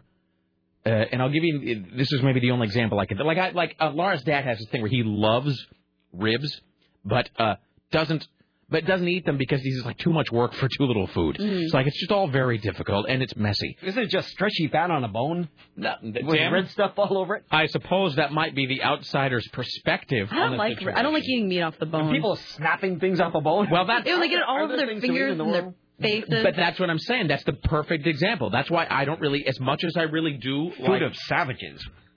and you really ne- can I and you don't ever feel more like a carnivore than when you're eating something like that. Then you start to think you're like I'm basically just hunched over in the forest here, like over Mm. over a wildebeest, you know. and there you expect the guy to be going, We now see Rick Emerson in the forest over a freshly killed wildebeest. He will take some food back to the young and then resume the hunt. uh, and there I am with a big bowl of ranch. But you know what I had for the first time in forever uh, was like wings, like buffalo wings, which again are the quintessential food where I like the taste of it, but boy, I just hate eating them because you go through like a thousand napkins and you realize that everybody there who's eating that, they're all messy at the same time, but you still feel like just the biggest slob. You just and I, I maybe it makes me anal retentive, but I cannot. I find it very difficult to eat foods that make me look messy. I hate looking messy because then I feel like I am that disgusting person that you sometimes see at a restaurant that's just like shoving food into his face, and I hate looking like that. So I enjoyed them, but I really only got them at the behest of someone else who was like, "You have to try the wings here. They're the best thing ever." And they were really good, but they're actually just so embarrassing to eat that Mhm. Mm-hmm. I just I can't I can't eat them on an ongoing basis. Why I do sound crazy? All right, here's Tim Riley. And last one, the saltiest sandwich. And now is this now? This, but this is from anywhere, like a chain. This could be from anywhere. The saltiest Mm-hmm. It sandwich. is from. It it does come from a chain. Would this be the uh, Baconator from Bur- uh, from Wendy's? No, it is Quiznos turkey bacon guacamole, large sub with cheese, but with reduced fat ranch dressing. you know, 4,670 milligrams of sodium, 1,120 calories, 49 grams of fat, 116 grams of carbs. Can I tell you that I kind of missed that Quiznos at the Coin uh, Tower because I would Me eat there too. occasionally. I would eat there like daily. I'd eat the chili bowl they have there, which is really good. Uh, It only and takes five minutes to walk over there. uh, it's that place, but you know, I ate there a little too often though, because that, especially that, it's like a bread bowl filled with chili. I mean, it's, Mm. I mean, it's just, it, it's, it could probably couldn't be worse for you, but it's so good. I love their turkey light sandwiches. Oh, man. And And, it- and that it- sounds so good. We're gonna have to go. Okay. As long as you go, I- can I just? Why don't you leave right now? You can play the popcorn song and eat that before then. Uh, continuous loop.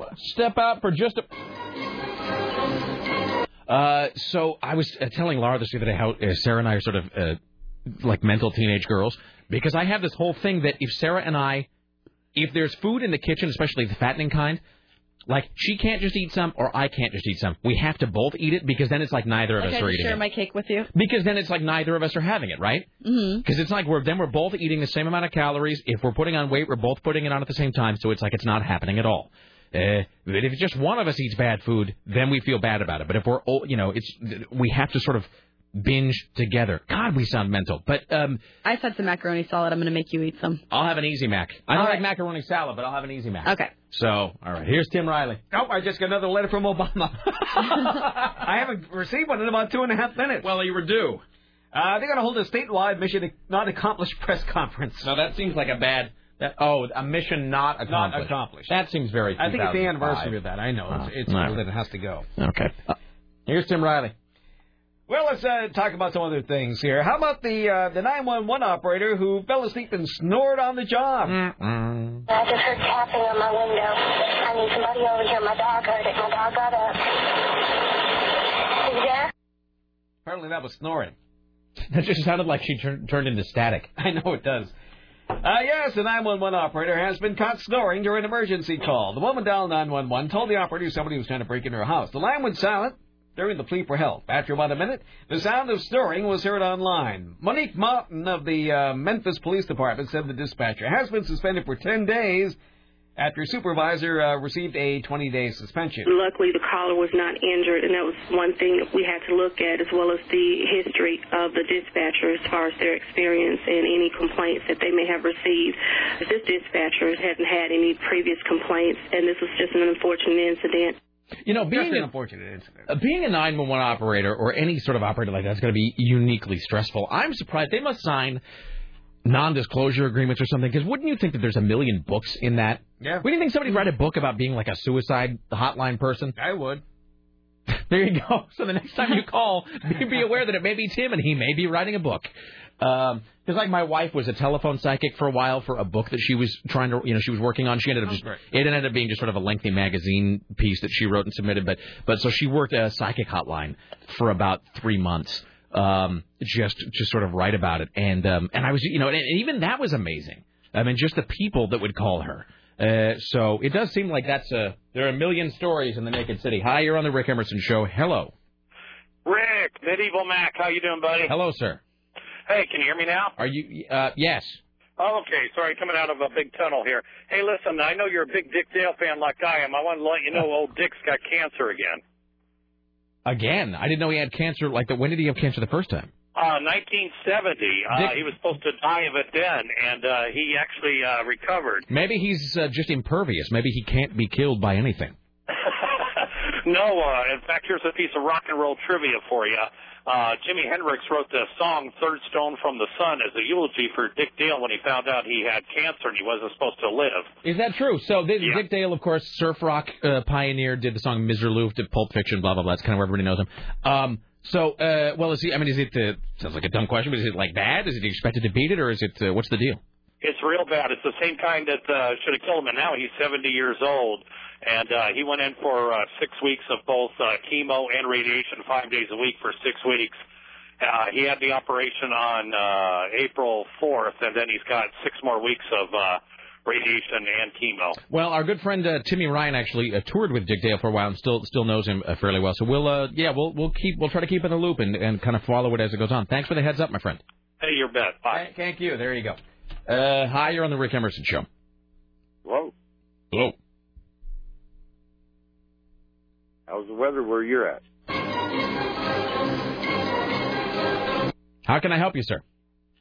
Uh, you had a comment on the Isle of Lesbos. It's all true. Of course you did. Yeah. And but uh, What's all true? all about the the lesbian thing. Yeah, nothing wrong with that. Some of my friends are lesbians, but uh, the island isn't easily accessible.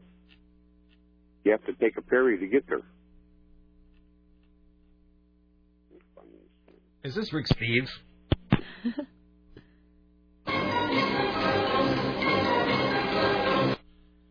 Well, that was wasted technology. Thank you, Thomas Edison. Hi, you're on the. ra- Oh no, that was I blown the joke. Who was it? Alexander Graham Bell.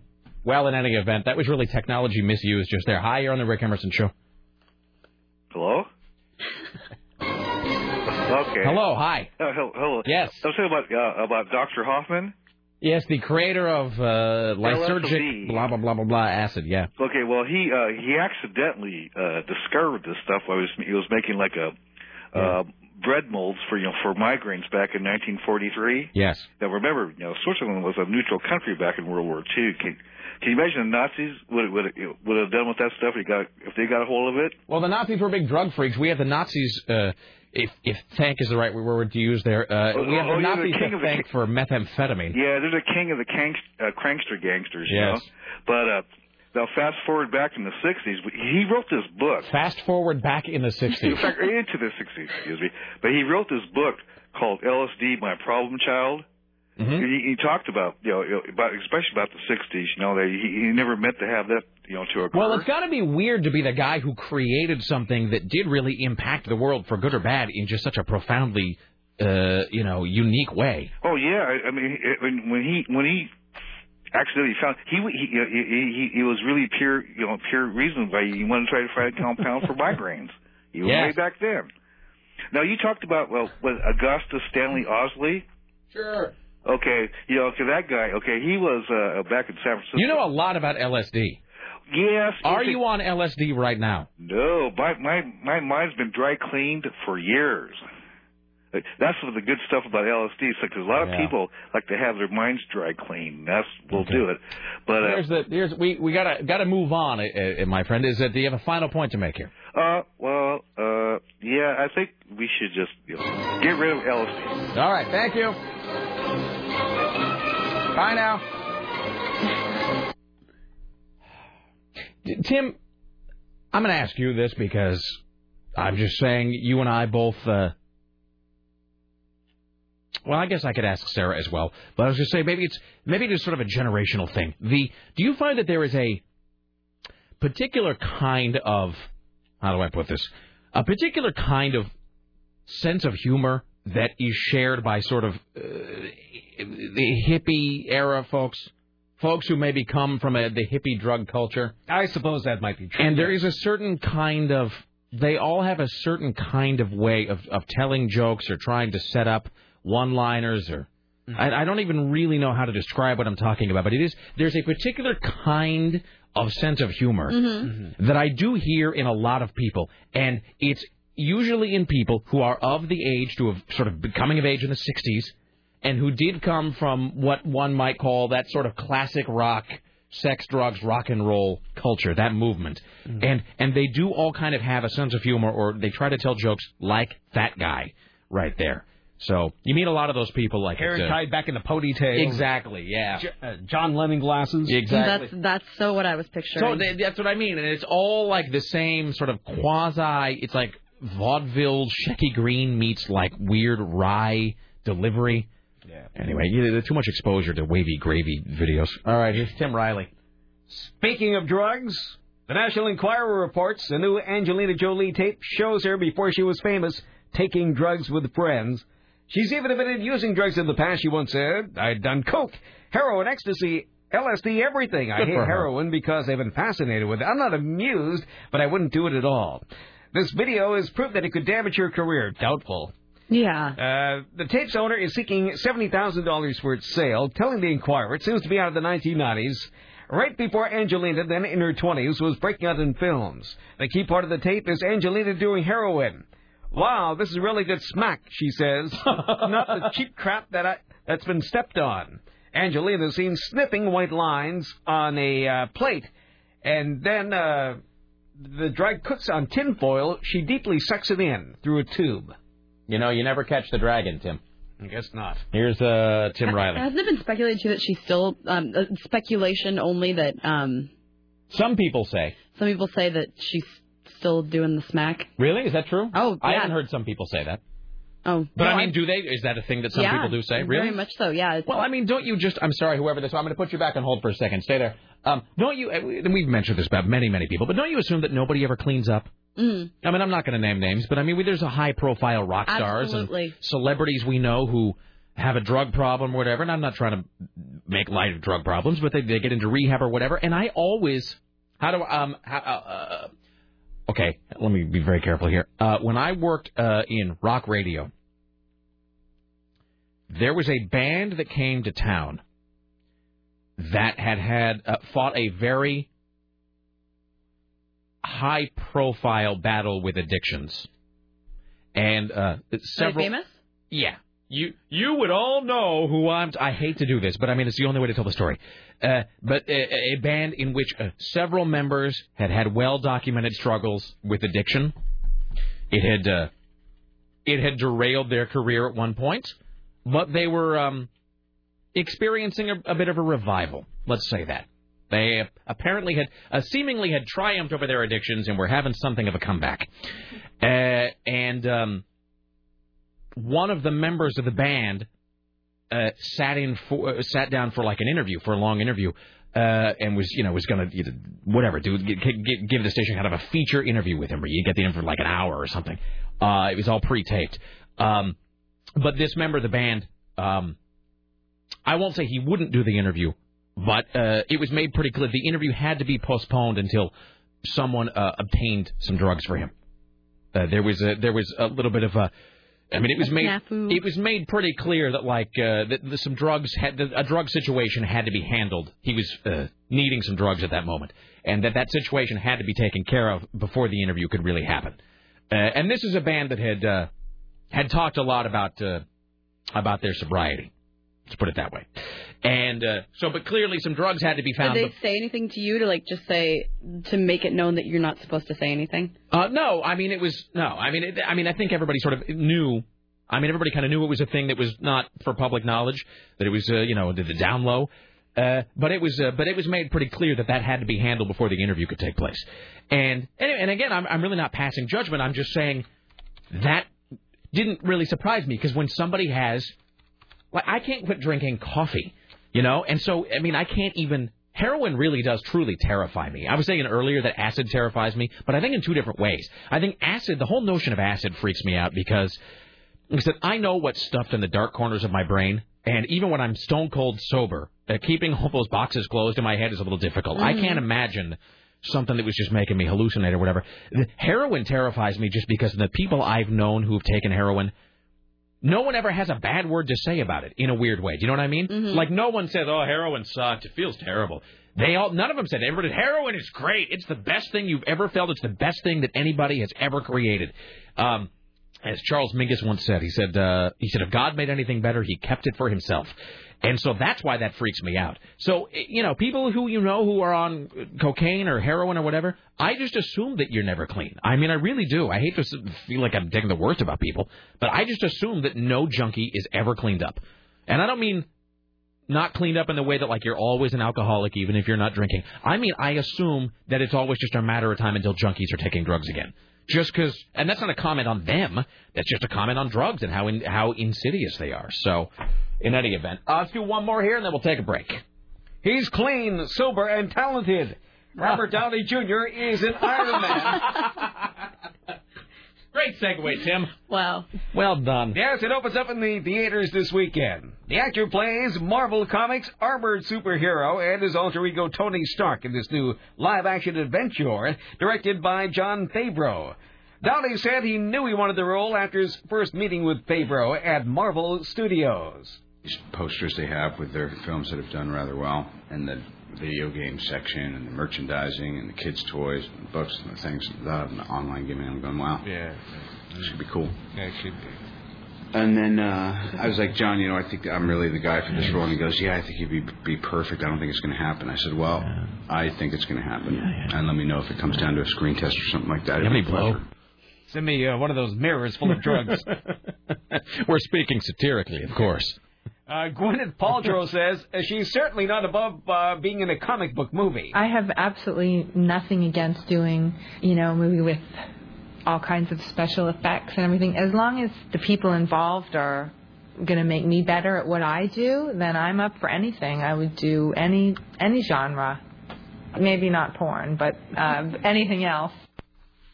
In this scene, Pepper and Tony go over his schedule for the day. The MIT commencement Is in June. Please don't harangue me about this stuff. It's way, way, way down. I'm going to say yes. Deflect and absorb it. Don't I transmit need you to it back. sign this before What are you you get trying to on get the rid of me plane. for? What, you got plans? As a matter of fact, I do. I don't like it when you have plans. I'm allowed to have plans on my birthday. It's your birthday. Yes. I knew that already. Yeah, isn't that strange? It's the same day as last year. Well, get yourself something nice for me. I already did. And? Oh, it was very nice. This couldn't be less interesting. Thank you, Mr. Stark. You're welcome, Miss Potts. He's always playing the same character from Only You. Yeah, no, well, well spotted. Yeah, I mean that's exactly it was like the bum, like fast talking, bumbling, you know, like ladies' man. Because for a while, Oh, and for a while, he was playing. He was always just playing the character from Less Than Zero over and over again. Mhm. So, all right. Well, that's. Do we have more sound for the movie? Please say no. No, no, All right. none. Fantastic. You know what I Oh. do we, have? we did, but I didn't take any more. You know what I do have over here? And if you see a crack somewhere, take a cock with you and try to seal that seal that crack up. Yeah. That's how I roll. All right, back after this, more from Tim Riley, uh, Mr. Skin from MrSkin.com, uh, dot com, and more about Rick Emerson. Listen to Party 11. Stay there. It's the Rick Emerson Show.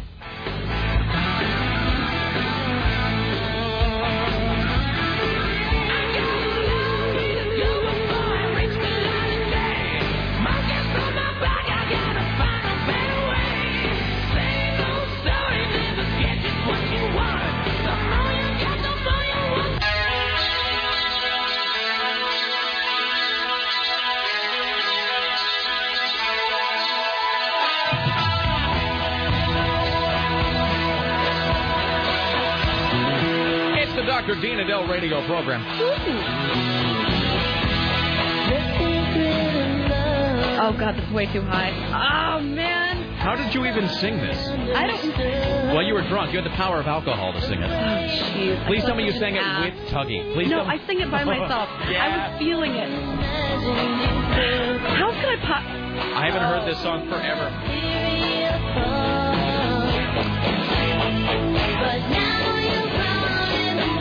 There's no There's way. no way you could sing okay, this. I know. I don't want to dwell on it.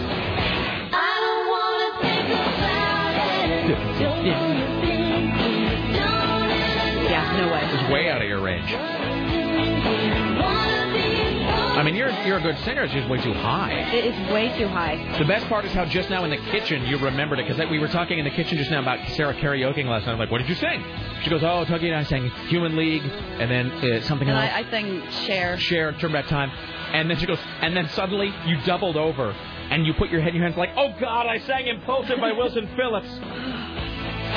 Well done, There is Sarah. no way. Oh, God. I'd give anything to see how this. You sound good in this one. Thanks. I really, I'd give anything to know how it sounded like. Maybe you were really good. I don't think. Maybe so. the alcohol let the inner, Would it elevated my voice the like the 10 inner, octaves? the inner soprano came out. All right, ladies and gentlemen, let's welcome now to the Rick Emerson Show from MrSkin.com, the one and only Mr. Skin. Sorry for making you listen to Wilson Phillips, sir. Hey, no problem. no How's problem. life, brother? I know we've been a few weeks since we've talked. We've had the, our schedules have been at Yeah, we had loggerheads, a as little they say. mess up, but I'm back and uh, a big build up, so I have to, I, I have to release these uh, nude reports here. So lots to talk about. All right, then what's what is up in the world of nudity, my friend? Well, um, the big movie opening in theaters this weekend is Maid of Honor, which uh, st- uh, stars Patrick Dempsey and a very hot uh, babe named Michelle Monaghan. And lots of guys are going to see this movie and not see her nude and think, boy, I wonder if Michelle has ever done a nude scene. And if they go to MrSkin.com, they'll see that um, in 2005 she did a movie called Kiss Kiss Bang Bang. Yeah. Yeah, which is a cool flick. And an hour and 11 minutes in, she kiss kisses her top goodbye, and uh, you'll want to bang bang her. It's a good scene. so, uh, very good nudity from Michelle Monaghan, not in Maid of Honor, which opens this weekend, but in Kiss Kiss Bang Bang from a few years ago. Excellent. Also on DVD, uh, a couple cool things. The uh, Tom Hanks has a movie called Charlie Wilson's War, which is new on DVD. And three minutes in, he's in a hot tub uh, with a couple of female government groupies. It's right in his uh, office. It's pretty funny, and you get uh, some nice topless scene, uh, scenes from these girls. They're anonymous girls, no one you ever heard of, but the uh, the Capitol domes on those uh, uh, girls are outstanding, and it uh, happens three minutes into Charlie Wilson's War. Also, I, I mentioned this to you when I did my anatomy awards, but uh, very important everyone knows that Before the Devil Knows You're Dead is new and uh, on DVD, and Marissa Tomei has amazing nudity in this. In fact, the Anatomy Awards, I said it was the best nude scene of 2007 of everything I saw. So check it out before the devil knows you're dead. Uh, that's new. And uh, finally, I wanted to mention there's a movie called Impulse, which hit DVD this week, and uh, the girl, uh, the main star, is blonde MTV babe Willa Ford. She used to date uh, Chuck Liddell. I think she's married to a NHL hockey player, Mike Modano.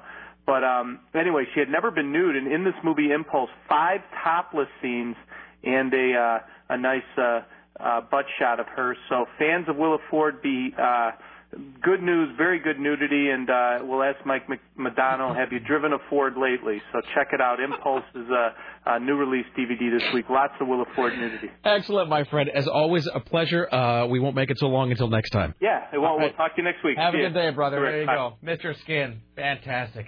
You know, you'd think at some point he would run out of puns, and then he never does. He's a pun master. This was really exceptional, too. I mean, Kiss Kiss, Bang Bang, Capital Domes, have you driven a Ford lately? Willa Ford, didn't she date one of the Backstreet Boys or one of the NSYNC guys? I thought so. Wasn't it the? Didn't she date Lance with the? I don't know. And then she had that horrible... Was it Lance before he came out? She had that song "I Want to Be Bad." That was uh, in- that in like 2001, I think. She she tried to be sort of a Jessica Simpson uh, knockoff. So, all right, ladies and gentlemen of the Ministry of Truth, your personal savior. And now, from the Ministry of Truth, this is Tim Riley. Tim, I'm not here. Am I? No. Well, the big news from American Idol last night is that Paula Abdul got confused when judging the singers after round one. As a matter of fact, they hadn't even sung yet. Jason, the first song I loved hearing your lower register. The second song, No, we should just just on the first song. Just on the first one. Just on the I first. thought you. Um, oh my God, I thought you sang twice. Wow. Just once, but Paula, you, you're seeing the future, baby. You're seeing the future. You know what? Coming back. All right. This is hard. Okay. I've got actually a little longer Oh, version wow. of that. I don't wanna too. hear that again. oh no no no! You'll hear even more this time. I got a little longer version where she not only says your second song, but then she gives a critique of it. Keep in mind, there was no second song. The guy got up, he sang one song, and that was it. uh, and that's all. But she somehow fabricated like a whole second song in her head. Okay, man, it was better. So than this last is week's, uh, okay? Randy Jackson doing his thing before. Um, she the looks bomb. terrible, by the way. I mean, she looked so Saisha, out of it. You're definitely kind of in the zone too. I thought it was strong. It was very nice vocals. It was strong. It wasn't amazing, but it was strong. Paula, Oh gosh, we've never had to write these things down uh, fast enough. Um, Jason, the first song I loved hearing your lower register, which we never really hear. Um, the second song, I felt like your usual charm wasn't. It was missing for me. It kind of left me a little empty. And uh, the two songs made me feel like you're not fighting hard enough to no to get into the top four. So, David Cook, no, we should just just on the first song. now. Just on the first one. Just on the I first. song. thought you. Um, oh my God, I thought you sang twice. Wow. Just see? once, No, but just Paula, the first one, just the Paula, first one. you, you're seeing the future, baby. You're seeing the future. You know what? Coming back. All right. This is hard. Okay, hold on, hold on. No, it's David. Hold on. Who is your favorite? Who is your favorite? Okay, what? Who is your favorite? Paula, who is your favorite? You know what? I'm looking at your notes, David. You're fantastic. I really, and it was Okay. a song that wasn't known. Okay, let me. so, uh, so she not. al- I mean, look, it'd be one thing if it was like some just sort of some of math involved. Like if she was having to keep track of something, and maybe you, you thought it was two when it was three, you thought it was five when But it there was. only there was only one. And I mean, and but and not only did she somehow fabricate in her head a second song, but she then created notes for it. I mean, that's the insane thing. He sings a That's song. true. That's what I'm saying. It's a little freaky. She he he not only only sang one song, she had notes on her pad for two separate performances. There was no other performance. Um and uh, so that's a little and plus, you know, I know some people say well they think it's staged or they think it's fake or that they're doing it for ratings to have her act like the drunk uh, th- that's there- there ain't no way Paula's smart enough to fake that. There's no way that Paula Abdul is smart enough to pretend to be that way. And you could tell that Ryan Seacrest was horrified. Um, They're gonna find me dead of a drug overdose one of these mornings. Who? Paula Abdul? Yeah. Oh, yeah. In I a mean- Redwood apartment. oh, it's. I mean, are you amazed that she hasn't been like I'm into just amazed that rehab she's or been able something? to keep this job as long as she has. Well, because the producers must know on some level that it's entertaining or amusing that she's crazy or whatever. Mm-hmm. Mhm. But I mean, I was watching this clip this morning because I came in. You know, I, we don't watch American Idol, but Susan Randall's like, you have to watch this. She's like, even you will love it. And when she says uh, that thing about, so I'll skip to just the, uh, let's see, where, where is it? American Idol. So she says this. Okay, man, it was better. The second song, I felt like your usual charm wasn't. It was missing for me. It kind of left me a little empty. And uh, the two songs made me feel like you're not fighting hard enough to to get into the top four. So, David Cook, No, we should just just on the first song. now. Just on the first one. Just on the first. I thought you. Um, oh my God, I thought you sang twice. And Ryan Seacrest does not look happy. And he steps right in. He does, and he and he sort of looks to the side like, "Oh, I want to be anywhere but here right now." Oh, please. So there you go. Well done, Paula. Well, we save this for this time of the day. The tenant who lived in the incest house for 12 years heard knocking from the sex dungeon but did nothing. Oh. Not his concern, Tim. The tenant who lived above the cellar, where Elizabeth Fritze was imprisoned by her father for 24 years, described today how he heard strange noises in the night and saw Joseph ferrying wheelbarrows full of food under the cover of darkness. Ellen Jovanovsky, who's 42, lived in the building in the Australian town for 12 years. He said Joseph spent his days in the cellar but banned anyone from going anywhere near it. It never occurred to him anything was unusual about his landlord's behavior, but he now says he will regret doing nothing for the rest of his life. You suppose? I wish to God I could turn back the clock. The signs were all there, but it was impossible for me to recognize them. Who would believe something so terrible was going on right under my feet? It is a regret I'll have to live with for the rest of my life. Uh, the man who moved out a year ago and uh, still works at a filling station near the house spoke out after 200 residents held a rainy candlelight vigil in support of the family. Uh, yes, the outside world thinks this town is a terrible place and that people in this community do not care for one another. I want to show them it isn't true. the thing is, I mean, first of all, A. So Herr Fritze banned any of the tenants of the eighth flats from going anywhere near the cellar or the backyard. He said it was protected by a sophisticated electronic alarm, and whoever went there would have their uh, contract canceled without notice. Well, Tim, as a landowner, I'm sure you can agree with him. So I used to take food and shopping down there in a wheelbarrow always at night. Ugh. So, oh, and he would fly into a panic at the merest mention of the police or the law. When I moved out, there was a dispute over who would pay for repairs to the door. I threatened to sue. He went pale and caved in immediately. It also uh, emerged today that uh, Fritzy, who's 73, first applied to the Planning Commission for a cellar in 1978, saying it was to protect his family in case of a nuclear attack. Yeah, he was it was a kind of a fall, fallout shelter. That was the story he used. So in 1983, he was allowed to extend it to uh, proper living quarters with rooms and running water. Ugh, that's so creepy. I mean, there's just nothing creepier than this story. Mhm. Uh, also, well, a couple things. A, here's some things I was thinking about. A, uh, as much as you'd like to see this guy just hang himself in his prison cell, uh, I, I I want him to live long enough so that they can just beat the whole story out of him, so that there aren't nagging unanswered questions. That would be Mhm. almost that would be worse. Uh, at this point, is if he if he died and then we just never found out. So I want him to live long enough that they can uh, take him in the in the basement and, and do what needs to be done and get the story out of him. Uh, and Here's the, another freaky thing about this, like in a story full of freaky things. You know, there's those photos that the uh, News of the World published, or the This is London, where it was like him on vacation in Thailand with his family, and of course, and he was 73, maybe not the picture of health. That's a freaky thing to think about. Is that, I mean, it didn't happen, thank God. But what if he just died? I mean, it was a soundproof basement. Nobody ever would have known they were there. So the whole, all the family, the kids, or whoever was in there would have just starved to death because no one knew they were there. It was a soundproof basement. Clearly, the neighbors who heard something weren't going to do anything.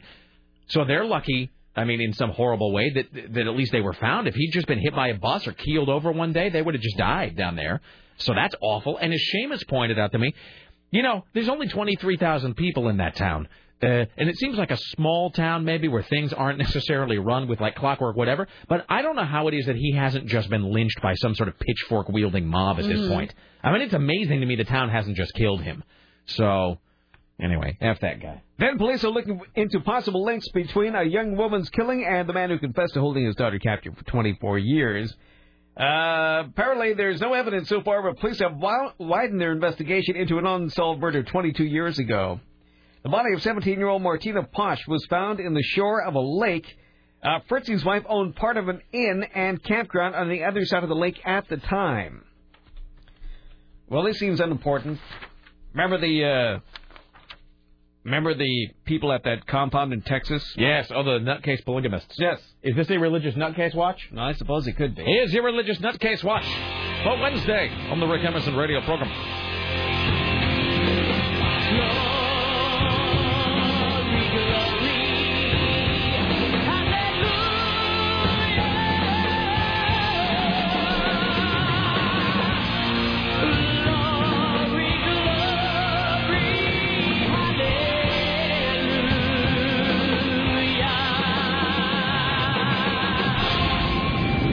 Part one. Investigators have discovered a history of physical injuries, including broken bones, and children taken from that polygamous ranch.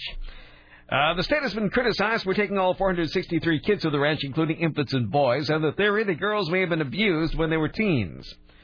Wednesday's comments from the commissioner who oversees the Department of Family and Protective Services, uh, Commissioner Cockerell, uh, was first to suggest that uh, children other than the teen girls had been physically abused. He said med- medical examinations have revealed numerous injuries, including broken bones in very young children. He gave no other details on the children's injuries, but said 41 were involved. They declined to elaborate on the commissioner's comments. Part 2. Part 2. Oh, there's another one of these. State police have removed four children from a church whose leader claims to be a messiah and acknowledges having sex with some of its followers.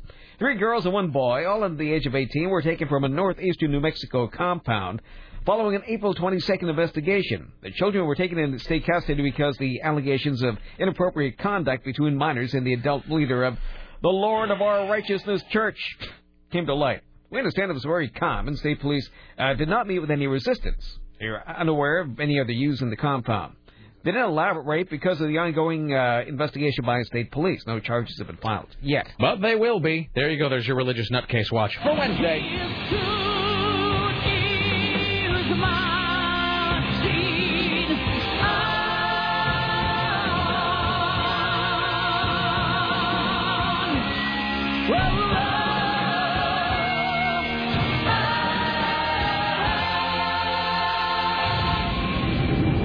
ever get emails like this where you feel like you want to help but you have no idea what to? Rick, there was a song that was played at the end of the show on April 28th.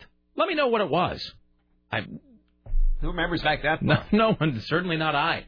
I don't even know when that was. What's today? 20th, that's- that's That Monday. Monday. Monday. What would we have played at the end of Monday's show? You got me. Oh, it was falling slowly. Was What it? Yeah, because remember you we were pre-funking for the concert. Yeah, yeah, yeah, yeah, yeah. Sir, that was falling slowly by uh, Glenn Hansard and or the Frames, depending on what version you're looking for. Uh, that's from the soundtrack to the movie Once. Did you just get this really exciting email from Richie? Well, I'm trying to figure out. Let me let me read this. I'm trying to figure out if this is in addition to next week. It is. Uh, Yeah, I could see the oh, top, okay. and then So this is very exciting. I've had Richie looking into this. This is I really am quite le- I'm really legitimately excited about this. This is very very very cool. Um, and I tell you that uh, Joni DeRoche said an interesting thing. She said that um, she this is the greatest compliment. She called me the James Lipton of '80s rock. Uh, I was the James Lipton of hair metal. Um, but uh, so next, I'll do these in, in escalating order. So uh, the seventh, which is what next Wednesday. I think it's next Wednesday. Yes, yes. Um, so uh, the seventh, which is next. Hold on. Wednesday. Is it? I thought you might have You guys been been saying that to placate me. um, so next Wednesday the seventh at 1:30 p.m. Uh, we're going to be talking to Jack Russell uh, from Great White, who are actually coming to town. They're doing a tour right now, um, and then they will be uh, in studio. Uh, on May 22nd, which is the day of the show. Uh, so next Wednesday, we'll be talking to Jack Russell from Great White. Next Wednesday, uh, they'll actually be in the studio uh, at 1.30 uh, p.m., which is fantastic. I'm- I, I really am a massive fan of those guys. And in fact, um, on the Bigger Than Jesus supplemental features, there's a thing that Joni and I filmed uh, at the the Music Millennium Northwest store, which is now closed. But I did a feature called the, the the the ten hard rock albums you should own but don't, and one of them was the album Sail Away by Great White, which came out I think in 1993. Which really is one of the all-time overrate, uh, overrated, overlooked, underrated uh, albums, sort of of that genre from that period of time. Anyway, so very exciting. So next Wednesday, Jack Russell on the phone, and then the 22nd, uh, Great White in the studio. So there you go. Here's Tim Riley. Well, David Blaine took on a zen like appearance in a water tank as the minutes ticked away during his attempt to break a new breath holding record. Oprah Winfrey, however, was anything but calm. She fidgeted in her seat, pursed her lips, placed her head in her hands, and seeking reassurance from a doctor at her side about 35 year old magician's uh, persistent heart rate. I'm glad it's over. I don't like suspense, said she. Uh, soon enough, Winfrey and Blaine could breathe a lot easier. He submerged from a water filled sphere on the stage of the Oprah Winfrey Show during a live broadcast. He held his breath for 17 minutes and 4 seconds. The other previous record was 16 minutes 32 seconds, set in Switzerland, according to the Guinness Book of World Records. He had a smile on his face as his head rose across the water and took several gulps of air. Within a minute, he was able to hold the microphone and tell Im- uh, Winfrey, "I feel great." Uh huh. It's a it's the end of a lifelong dream. We got that goal. I want to hold my breath. You know what'd be much more impressive? We're gonna have we're gonna have him set if they some put piranha in there, you gotta hold your breath for 17 minutes. Try to keep from breathing now, funny man. Um, really, or just you know, how many swings can you take from a ball peen hammer before you finally scream stop? How about that, David Blaine?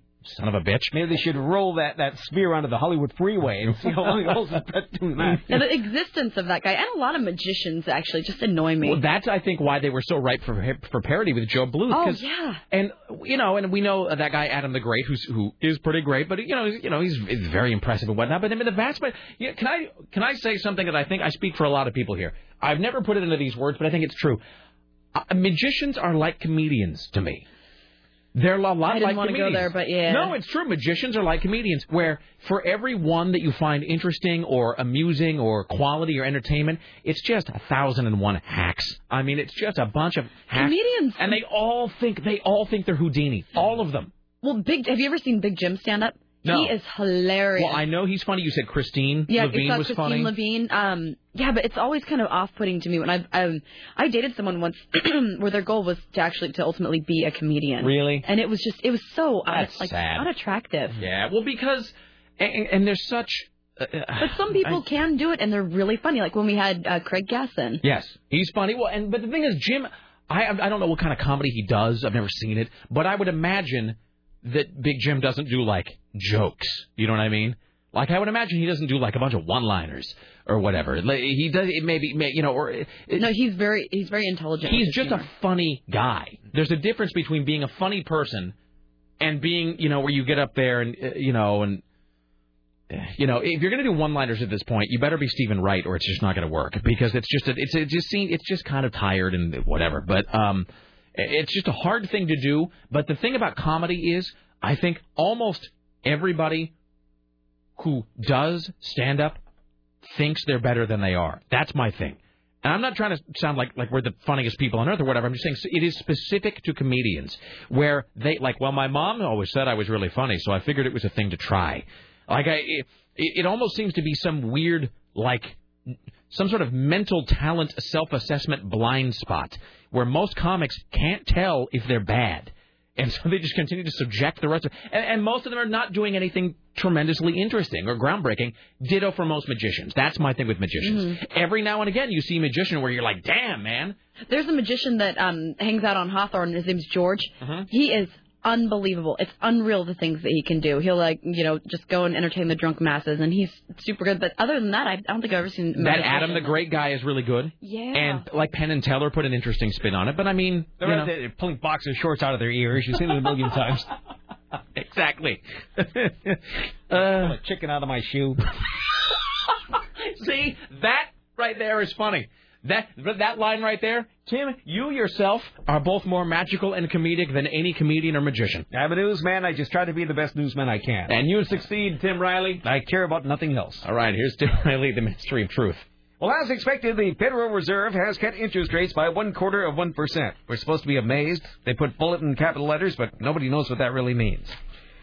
A former Creek County judge from Oklahoma, convicted of indecent exposure nearly two weeks ago, has been released from prison. 61 year old Donald Thompson is scheduled for release from the Roger Mills County Jail in, oh, up there in Cheyenne, where he'd been staying uh, under the House of Corrections. He's accused of using a device called a penis pump during four trials between 2002 and 2003. A court reporter testified during his trial that she saw Thompson expose himself during trials at least 15 times. He was convicted of four counts of indecent exposure, uh, sentenced to four consecutive one-year prison terms, and fined forty thousand dollars. Uh, he's married, has three grown children, and maintained the penis pump was given to him as a gag gift. I'm not going to make the gag gift joke. Ah. Uh, He's allowed to keep it. Sounds like he is. No. No, there's no way to work the phrase gag reflex into that. All right. That's what I was thinking of, and I thought you'd do it. Well, now he's experiencing the penal system in a whole different way, Tim. I guess so. Time for a break. Okay. okay, then. We'll be back after this.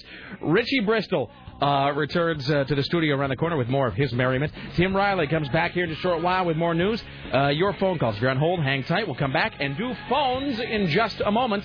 Uh, and more about Rick Emerson Listener Party 11. Stay there. It's the Rick Emerson Radio Program right here on AM 970. Solid State Radio. Don't go anywhere.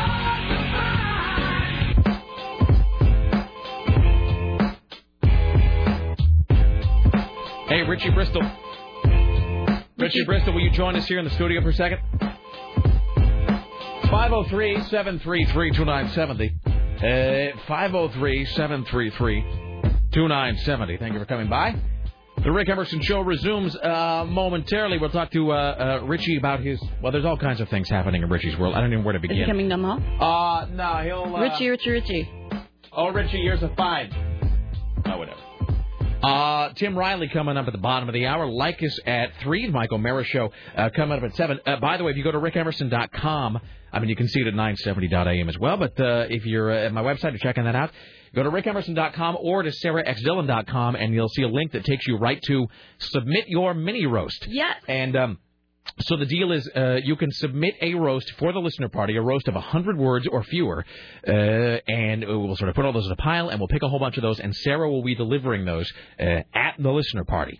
So we have all the full-fledged, uh, full-length r- roasting happening. We should get a gong for Seriously, Richie. where is he? What's what's some sort of Asian uh, bell that we could get that's like a ding dong An Asian bong. bell. You know, one of those like that little clock Ding thing. dong bong. You know that thing That was not me attempting to do an Asian name. That uh, that. Oh no, I didn't think that. No, it's like uh no. I was in like an Asian store a while back, and they had it was like a real specific, like a chiming sort of a ring thing. It was like it was on the clock or whatever. Anyway, we got to get some other sound for Richie other than that. Mm-hmm. Um, what was my point? Oh, so you go to uh, 970.am or you go to uh, rickemerson.com and you can click through uh, and you can submit a mini roast of 100 words or less. Uh, and then Sarah X. Dillon will be delivering uh, many of those And uh, also, at the um, listener part. I was talking to Todd, and he needs all of them in submitted by the fifth. That's true. Uh, we have our good friend Todd the Corpse, uh, who is our script supervisor, and really the only reason he is, exists as a script super sounds terrible. The only reason he exists It the- should be our script it's, yeah, it's supervisor. not really for terms of editing or censoring or whatever. It is. Uh, it's just so that there are no uh, overlapped jokes. Uh, we're trying to make sure that there are no jokes that are flat out duplicates of somebody else's material, and Yeah. I'm I'm not able to really do that. Uh, because I can't, uh, you know, because I actually can't be seeing the jokes before. It, and can I just tell you that I got my hands full trying to write like my wrap up, because there's whatever nine, ten roasters, something like that, and then I got to back clean up at the end and come up and uh, you know and get get a couple lines in about everybody, and I haven't even begun writing that. You know what I like about this? Uh, me re- reading the mini roast. You don't have to do any work. Well, that, and also because I can say these horrible things that other listeners have said, and I don't have to take the blame for Oh, it. see, but now that makes me feel terrible because now I, because I've already gotten a few things written about you. That's mean. It's not mean. It's just it's all in fun, baby. It's just a, Okay. it's a roast. You know, I I'm gonna just tell you this. You talk about mean. I don't know. I haven't heard. Obviously, I don't know any of the jokes. I don't know what anybody's saying. I have heard though through the grapevine.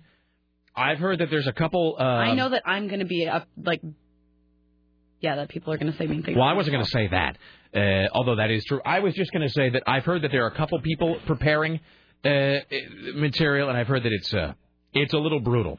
I've heard that some of the things being prepared are uh, the gloves are off, one might say. All right, uh, let's do a couple of phone calls here, and then we'll uh, continue with other merriment. Hi, you're on the Rick Emerson Show. Hello.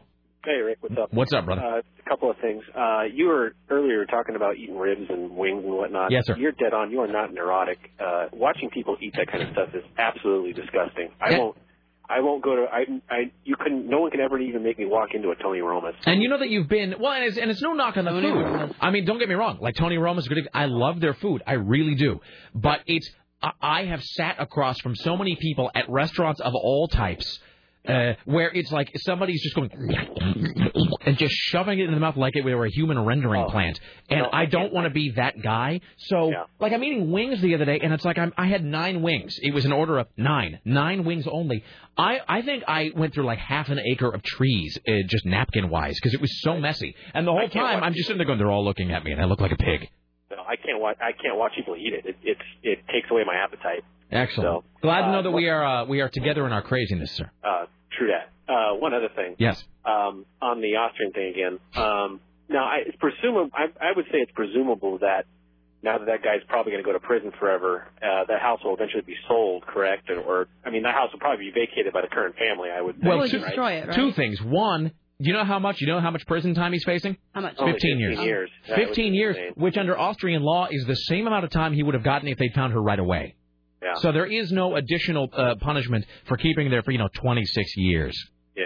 I was just thinking that if that place ends up for sale, what do you think the RLM, what its RL, uh, MLS listing is going to look like? Uh, I, I like don't, I don't know. bo- bo- bonus room with soundproofing for the aspiring musician. You know how they like make everything look really good on Try, an MLS. trying to turn a listing? negative into a positive. Right. You know, All right. uh, you know, bonus sunken living room, that kind of thing. Extra half bath. Anyway, there you go. Thanks. Yeah. That's bordering on too soon. Hi, you're on the Rick Emerson show. Hello. Hi, I'd like to talk to Tom. Hi. Yes. Do I do I get the popcorn music? I'm sorry. I was I was distracted by a thing on the screen. Um, Okay. It's uh, there was, it was something we were uh, we were doing, but it's uh, not going to be for a little while here. Uh, Okay, never mind. All right, no, no, Um, go go ahead, sir. That, this is Benjamin, the uh, mental health therapist, with your free psychological advice for the day. I Yes, can sir. tell you why people have bad trips if you're interested. A bad acid trip. Absolutely. Let's go around the room. Are we interested in why people have bad acid trips? Sarah says no. No, I am. I didn't want to be mean. No, Oh. no, no. Why? shaking your head. I'm sure. Why? I just assume it has to do with your frame of mind when you take it. Let me put it this way: if I'm in a good mood and I have a cup of coffee, I'm in a great mood. As Sarah will tell you, if I'm in a bad mood and I have a lot more coffee, I'm in a really, really bad mood. Yeah, you've just about hit it on the head. I mean, there's two important concepts uh, when you're taking acid. It's the set and the setting. And you know, the set is like your state of mind, your activities, the people you're with.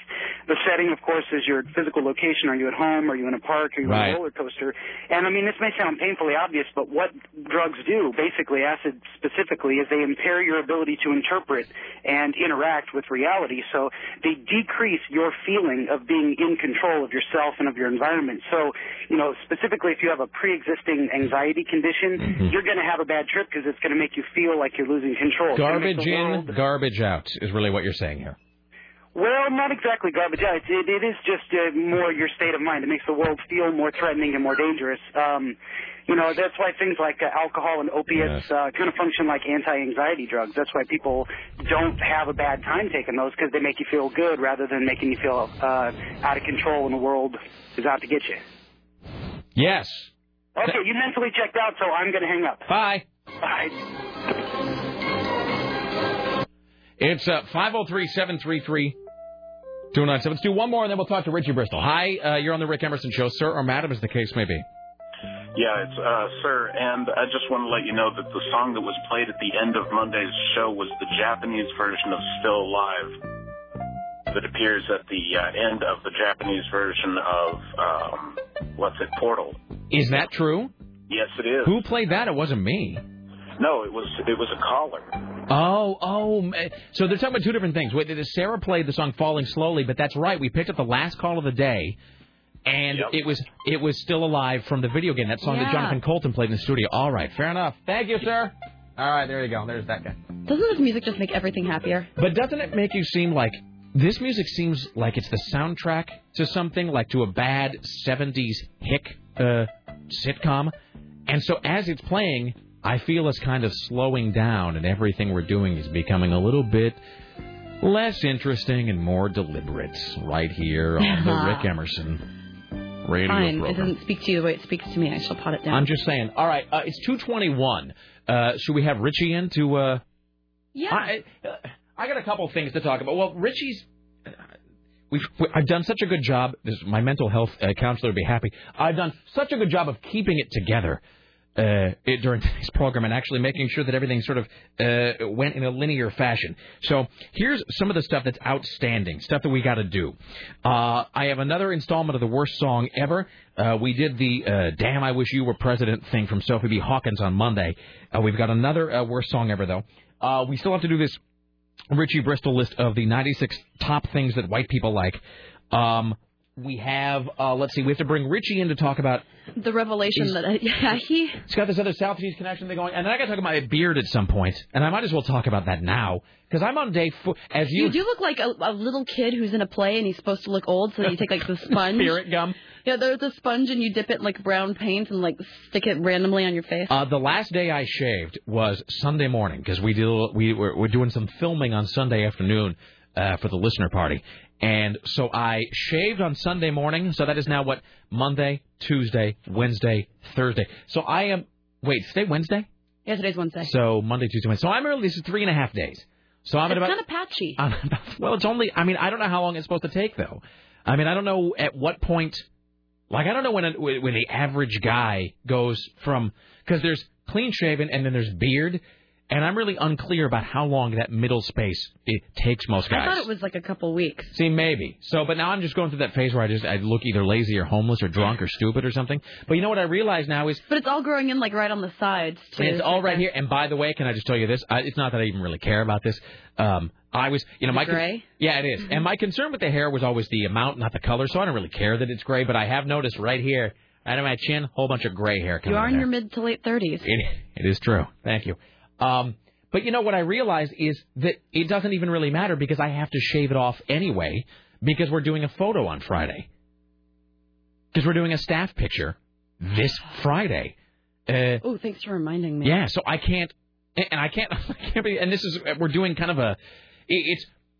It's sort of for the listener party, but it's also we just don't have any staff pictures of us, and we don't have any pictures Should of I us. just wear that same thing that I wore? to I the would thing? say so because yeah. because I, Tim and Richie and I are going to be wearing the same things probably. Okay. Um. So because a we're doing kind of a photo for the listener party, and b we have no staff photos after past like 2004. I mean, the most recent pictures we've taken, our pictures are all horribly Yeah. outdated. Like the one of you has you in your "I Kiss Justin" shirt, which is at least two boyfriends ago.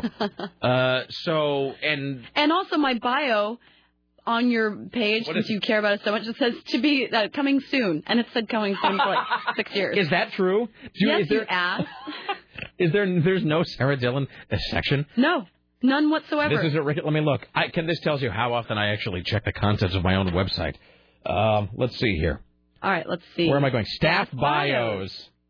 Rick Emerson, huge bio. There's like a nine-page Jim entry on Riley, me. Bio, Sarah Dillon, coming soon. I didn't know that. I had no idea that was Good the thing you case. had time to fill out your section, Rick.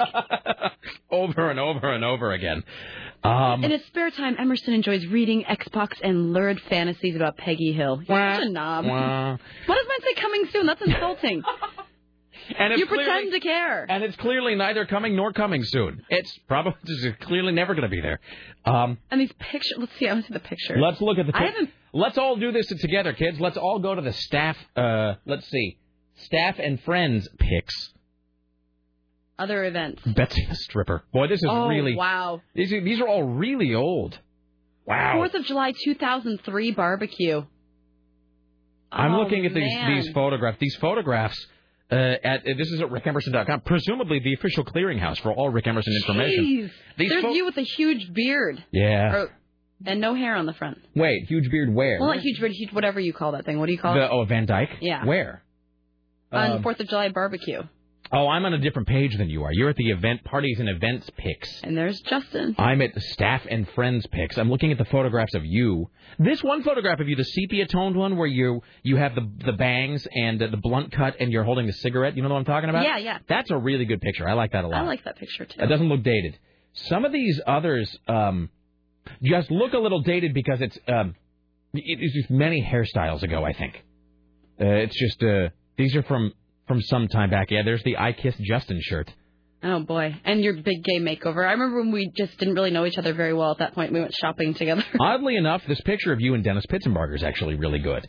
Um, Which section are you in? I'm at, if you go to rickemerson.com, there's this uh, section called Staff and Friends Pics, uh, and there's uh, six really outdated photographs of me. One literally from when I'm 16. But I don't see any of the oh staff and friends. I was Staff and friends. This picture of you and Kristen from accounting. I mean, it's you don't look bad in any way. It's just they're really dated photographs because you don't your style has has updated somewhat or evolved a little bit since Yeah. then.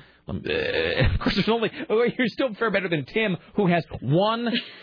I have to say, sort of unflattering picture that literally is from, I think, three radio stations ago. It's a picture from Hot Talk 1080 KOTK. Wow. So, I mean, that's just outdated in many, many hundreds of ways. So, long story short, this Friday we're doing a photo shoot that is A, going to be a photo for the staff party, and B, we are going to be doing some solo shots of us two in that same locale just to have, like, you know, like we're all going to stand, and then he's going to take us out of the photograph Uh-huh. one by one, so we have at least some like relatively recent like oh, do you think I face should wear shots. the boots or should I wear the the other shoes I was wearing? Well, the one photograph is going to be head to toe, yeah. but then he'll probably do that thing where he walks closer to you and back farther away and gets like you know Oh, up this to a Jason face shot and then back Jason. Could Crump. we sound more self-involved right now? Why don't we look at pictures of us while talking about other pictures of us that are going to be taken? on a show all about us. uh, the only I I think it is interesting though because if you look at this, I mean, this is what people think we look like. God. And- Rick, you've got to get these taken down.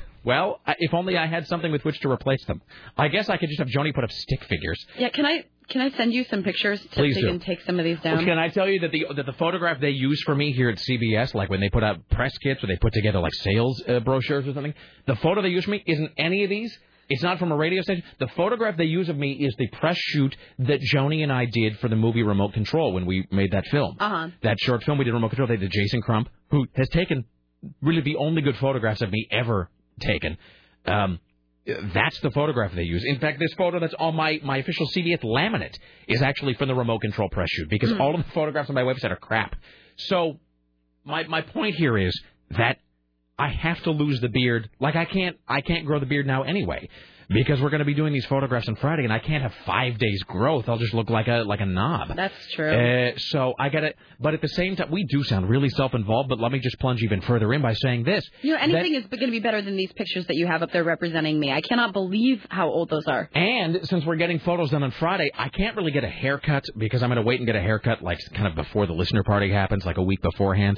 Uh, but I have to get something done about my sideburns because they're kind of uneven and sort of ragged. I'm going to get a haircut next week, too. So I'm going to have to go to one of those places where they give you like a professional shave. You know, like where you lean back in the chair and the guy does that, you know, the thing. So I don't even know where to go. So I got to find some place where they'll give me a shave and make my face look presentable. Because after having not shaved for four days, if I try to shave now, it's just going to be all mangled. So, all right. It's 503 733 2970. 503 733 uh, 2970. Let's see. Who do we have? What do we have? So on the, if uh, I send you some pictures, you will replace those? if you send me some, uh, if you send me some photographs, because I just have nothing with which to. And there isn't even our last listener party pictures up there, is And, there? can, and no, and can I tell you this? Uh, that if you look at any of the Photoshop that listeners do of us, where they take like our photograph and they stick it on like a horse body or something, it's all from these photographs at like five or six years of age Mhm. uh, or y- you know, years old. That's why a lot That's of the true because the, the only picture of you, me, and Tim is from like four years ago. It was from when we had gotten fired by Intercom. We So were at a- three years ago. We were at a Jen Lane event in June of I remember we were on the 2005. back patio of Sabalas. Yeah. hmm So that's why so much of the Photoshop that is done about us has incredibly outdated photographs. Uh, We gotta because give the people something to work with. we've just never we've never presented them anything new. Uh, all right, we'll do a few of these and we'll take a break. We'll come back with Tim Riley. Hi, you're on the Rick Emerson Show. Hello. Yeah, to focus on a, an updated part of your website, your streaming is awesome. I travel outside of the Portland area, and through a series of tubes and wires and the internets, I can listen to uh, you guys in stereo through my car radio. It's Excellent. And let me also say this: uh, some people listen to us streaming and they listen to the podcast. Uh, if you listen to it, you'll actually notice that the program sounds kind of different too, because you get uh, all the processing, which means you know we have like a big equalizer and you know all of this, this sort of electronic you know shenanigans that happens with the, the signal, but you don't hear it. You know, it's still it's in stereo and it's not compressed for the monophonic band and so or whatever it is, the monaural band or whatever the hell that's called. So you know, it does sound a lot different if you listen to it uh, in a in a streaming sense. So Yes, much fuller. all right. Thank you, sir. Thank you. All right, there you go. It's 503-733-2970 on the Rick Emerson radio program. Um, before we do, okay, and then we'll bring in uh, Richie, and we've got uh, Tim Riley, who's going to be coming up at the bottom of the hour. We have a special guest in here too. Hey, it's Sarah Wagner. Hello, Sarah Wagner. Hey, somebody Hi, told me it was- Sarah. somebody told me it was Sarah Wagner's Is birthday. it Sarah's birthday? Oh my Happy birthday, Sarah Wagner. Congratulations on a happy birthday. Yes. What are you, 30, 35? That isn't for you. It was just something to lure you in here. I'm not middle aged like you, Rick. Oh, I'm still thank- in my 20s. Okay. Oh So, uh, it- somebody told us, by the way, that you were, and I think, and I think her name was Sarah Wagner. Somebody said that Sarah Wagner didn't get enough attention from Timmy Ryan. And we wanted to resolve that issue. It's We just- wanted to resolve the issue. So, we want to be in a comfortable working environment where everyone gets along with everyone. So, ladies and gentlemen, Timmy Ryan now joins us in the studio. He literally just stepped out from behind a, a cupboard where he was hiding for the last 20 minutes. Uh, with Drinking his, box wine. With his guitar. Were you? Timmy Yeah. Ryan is here to sing you a birthday song, Sarah Dillon. Just for Sarah You're Wagner, now, not me. Sarah Dillon, I'm sorry. You're now the envy of every girl in Portland. Hey, uh, Sarah Wagner. Sarah, Wagner, you kept saying Sarah Dillon. I'm sorry. Sarah Wagner. Sarah Wagner. Sarah Wagner. I barely knew her. Oh, I'm sorry. I barely You knew missed it. So, ladies and gentlemen, without further ado, singing a special birthday song to Sarah Wagner, the one and only Timmy Ryan. Well, Sarah, as I sing this song, I think I speak for all of us. Oh, God. We've got sunshine on a cloudy day. I hate you, Rick. I'm really- When it's cold outside. Enjoy your gift. We've got the month of May. Don't ruin it, Sarah. Gosh, Sarah. I guess you say what could make us feel this way. Sir Wagner, Sir Wagner, Sir Wagner. Talking about Sir Wagner, Sir Wagner. Should I keep on going? Oh, no, Keep one on more- going. one more Plunge verse. forward, take us to Okay. break. How old is she? Only happens once a year, you know. How old is she? 28. Okay. Really? Wow. It's getting a little hot in here, isn't it, Sarah? 28 candles make a lovely sight. love you so much, Sir Wagner. we hope you have a wild night. Blow out the candles. Yes. Woo! May your dreams come true. Because Sir Wagner, you know we love you. Well, you're 28. CBS thinks you're great. We all know you're the prettiest, the loveliest AE in the state. 28 candles for Sarah Wagner's cake. Cause as far as CBS is concerned, you're the greatest AE E in the state. You're the greatest AE E in the state. Yeah! That was on the fly, by the way. Happy birthday, Sarah Wagner. Happy birthday, Sarah. Oh, another hug. Oh, physical hug. Oh, you and him for two hours. Oh, my goodness. wow.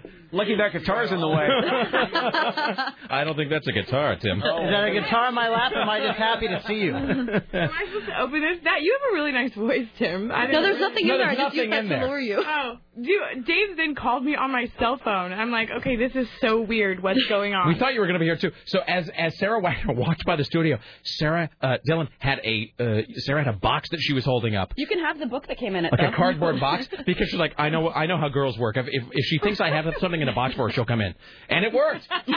like a roach to a motel, you came right in. I'm all present. oh.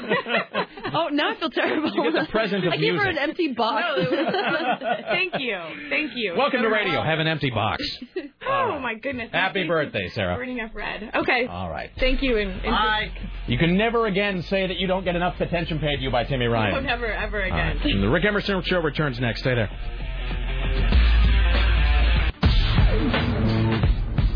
Well, that was satisfying.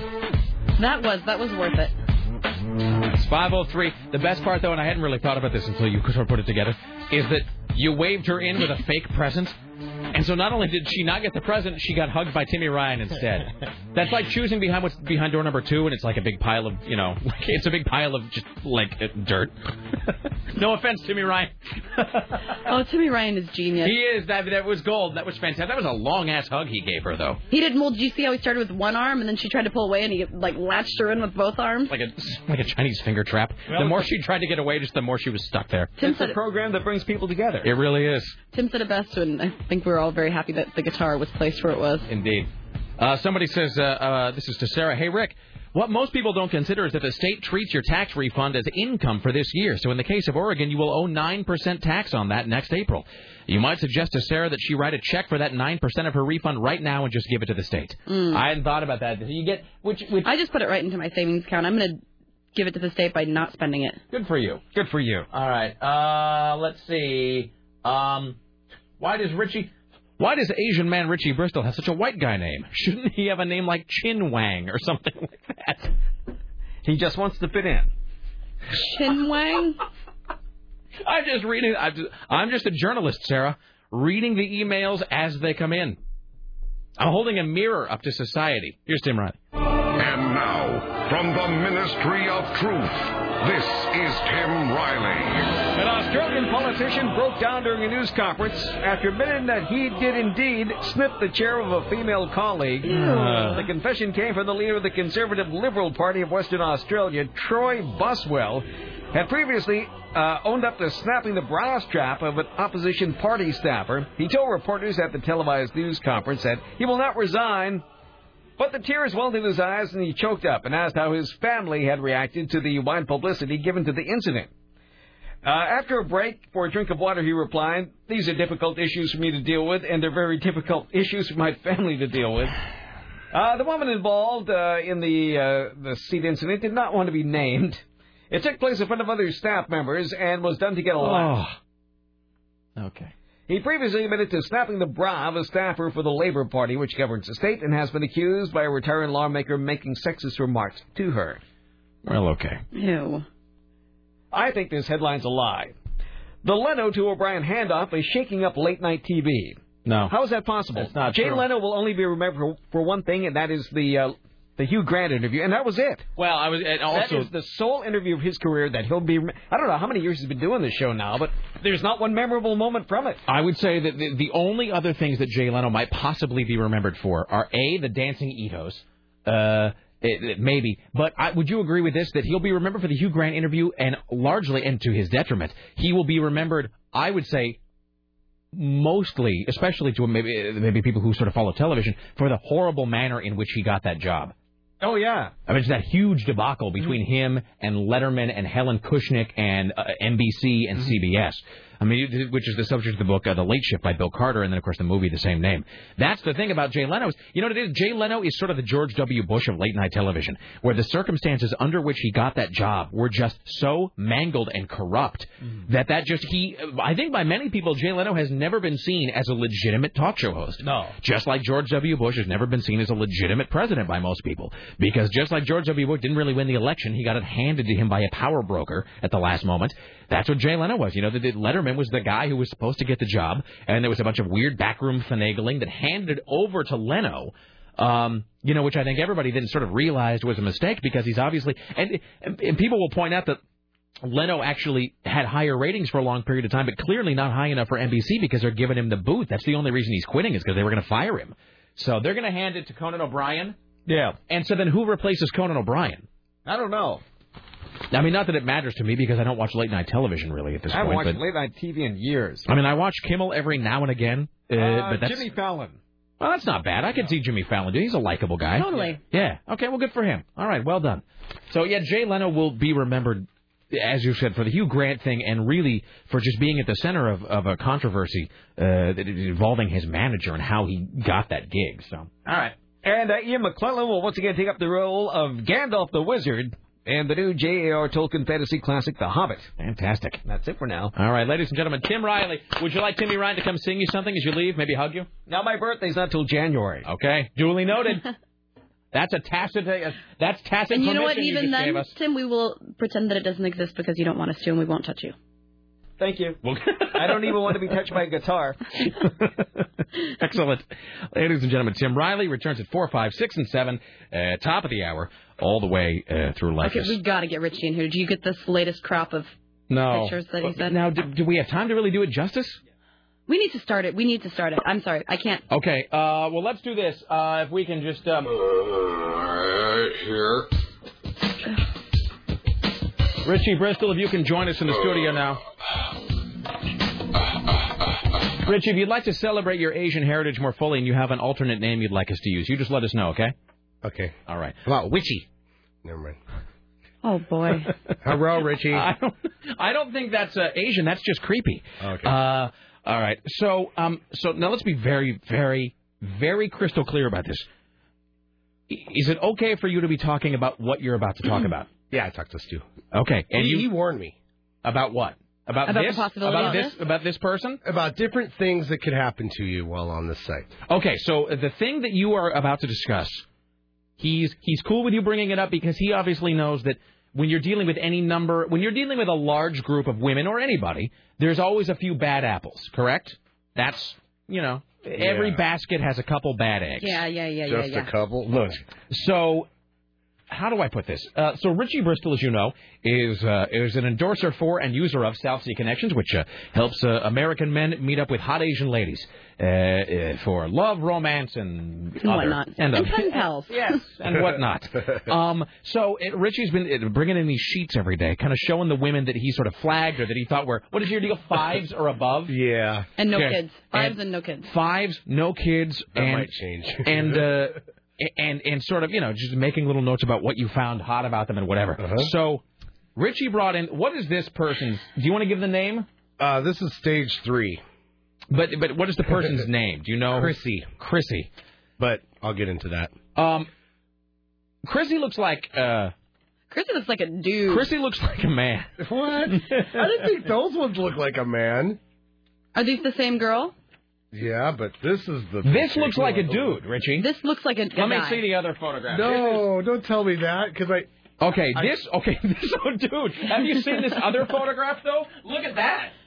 Oh, Richie, that's a man. that's what it, Baby, The that's first two don't look like that. Looks like a girl. This looks like a man. This okay, is a, this there looks are like a fingers around. this looks like a pretty man. Oh, that looks completely like totally a man. a dude. Now maybe Oh, I'm prejudiced man. because I saw the other photographs first. No, this so is such a man. this is a more glamorous photo, but having seen the other gro- photographs first, this still looks like a drag queen. You know what? That though? is a Oh, dude, Richie. man. That is a dude. Please tell me you've had cyber sex with it.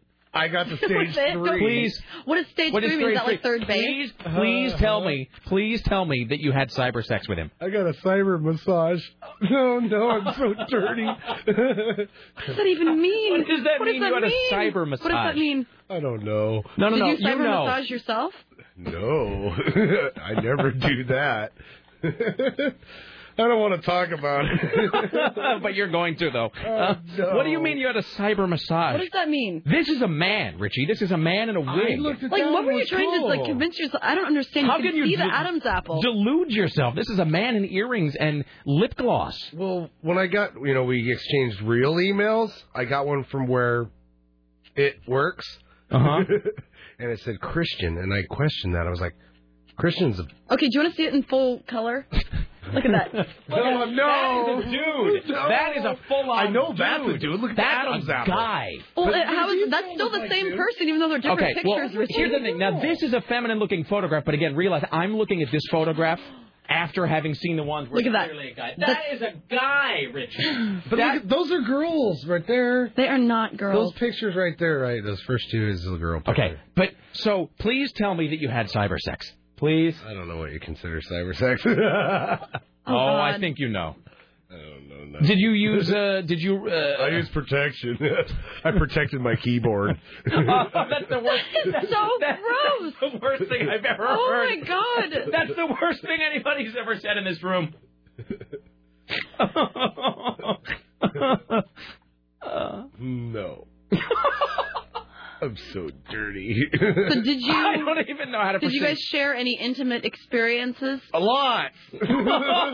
Richie had cyber sex with a dude. no. Byron will be not at all surprised to hear that. I didn't figure it out till I got that email. It says Christian, and then I asked her. That sounds like you a asked her masculine if name. she was a I man. go, what's the thing with the Christian? And she goes, oh, I got my friend George, who's a girl. My friend George. Who's And then I started questioning.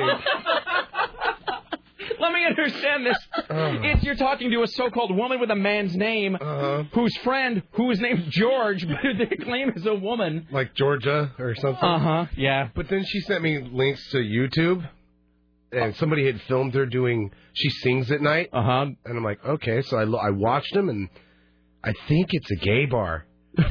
no, Oh, really? It's like Do you think like maybe it's a drag bar? that's what I was thinking. Yeah. You can't tell. It's blurry. Now, did Stu warn you that this might happen? Oh yeah, he walked me through all the. He said, "Can you- again, and it's and, and I mean this sincerely. I mean, it's you've brought in a bunch of photos of really, you know, hot women, obviously real women. Mm-hmm. But you know, if you're talking to X number of people, there's going to be, as, as I said, a, a few. There's going to be a few sketchy apples in, in the bag. yeah, he warned me about how long they're members. Did he say not to have cyber sex with a, a woman who had a huge Adam's apple and a penis?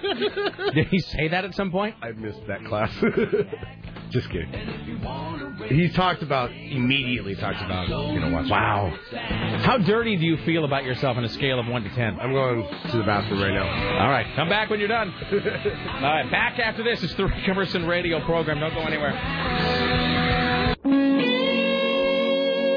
That's funny. Richie seems to be taking an awful long time in the bathroom. All I hear is water running. Ugh. Well, okay. Where did he go, Richie? Come in. I don't know the answer to that. Ah, you're on the. Oh, screening calls. Richie, please come It's back okay, into the we- studio. You don't need to scream. You can, we'll just take these. We'll take these on screen, Richie. What's the worst that can happen? All right, it's 503 733 2970. 503 uh, 733 2970. Here comes Richie Bristol. He's a berserker. Hi, Richie. So what's stage Hello. three? well, it's I don't know. When- so How when many you're- stages are there? when it- what is, I sta- don't know. what is stage one?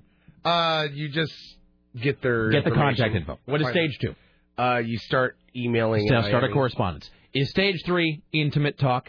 where yeah, there's you start talking about yourselves a little more. You send pictures, maybe provoc- provocative pictures, and Let me ask you this: Video provocative pictures. Did this person, this woman who's clearly a man in drag, send you a provocative picture? Well, I guess how could she? boobage? When I saw those pictures, the ones that I saw, see the Adam's apple, kind of. I kind, Kind of of. was like, wait a minute here. Did you ask her? if Wait a she was minute, I man? should put my pants back. I had asked questions about her name, and she was talking about her friend George, who happened to be a guy, girl, Uh-huh. and somebody else and something. And then she sent me these links to these videos, and I sat at YouTube watching them, but you can't see them. They're YouTube videos? Yes. Please, now can I t- t- please tell me that during the All right, Rick wants to ask you the question. Come on, ask him the question, Rick. Uh-oh. was this a this cyber sex experience you had? Was this a full A to Z experience, Richie? No, A to M. Aided the massage. A to M sounds really bad. a to M. Um, please tell me. What's the massage? Is that where she did? Please, I wish we had more time today. Um, Is it when you please puts things in asterisks and says rub shoulders? That- I was gently? just Oh, thinking that. I was just thinking that. Oh, you're so horrible. I was just thinking that. Oh. Is that what it was? Slowly works her way up your calves. No. what, what is it? Tell it. What is a cyber massage? Yeah, I said I was sore from working out, and she says, "Well, here, let me get your shoulders." And did she describe how she would be rubbing you down? And things, yes. And, And then things. things. Please tell me Uh-huh. that while you were um, handling things on your end, please tell me you had a picture up on the screen for like visual stimulation. Please. Oh, not hers.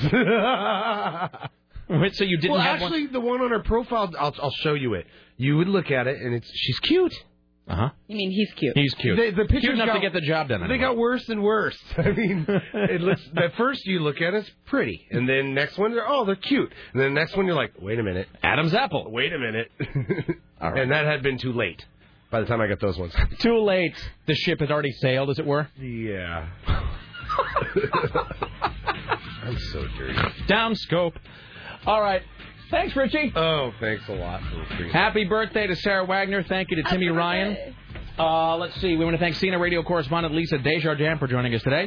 Join us tomorrow when our guests will include Dennis Pitzenbarger, and we'll uh, probe the mystery of the man-woman a little further with Richie Bristol. Uh, Rick Emerson show produced today and every, today and every day by the lovely and talented Sarah Dillon for AM 970 Solid State Radio News from Jim Brown on the phones. Richie Bristol, the gatekeepers, Dave's in, Bridget and Susan upstairs. See you tomorrow. Bye now. Welcome to the Isle of Lesbos.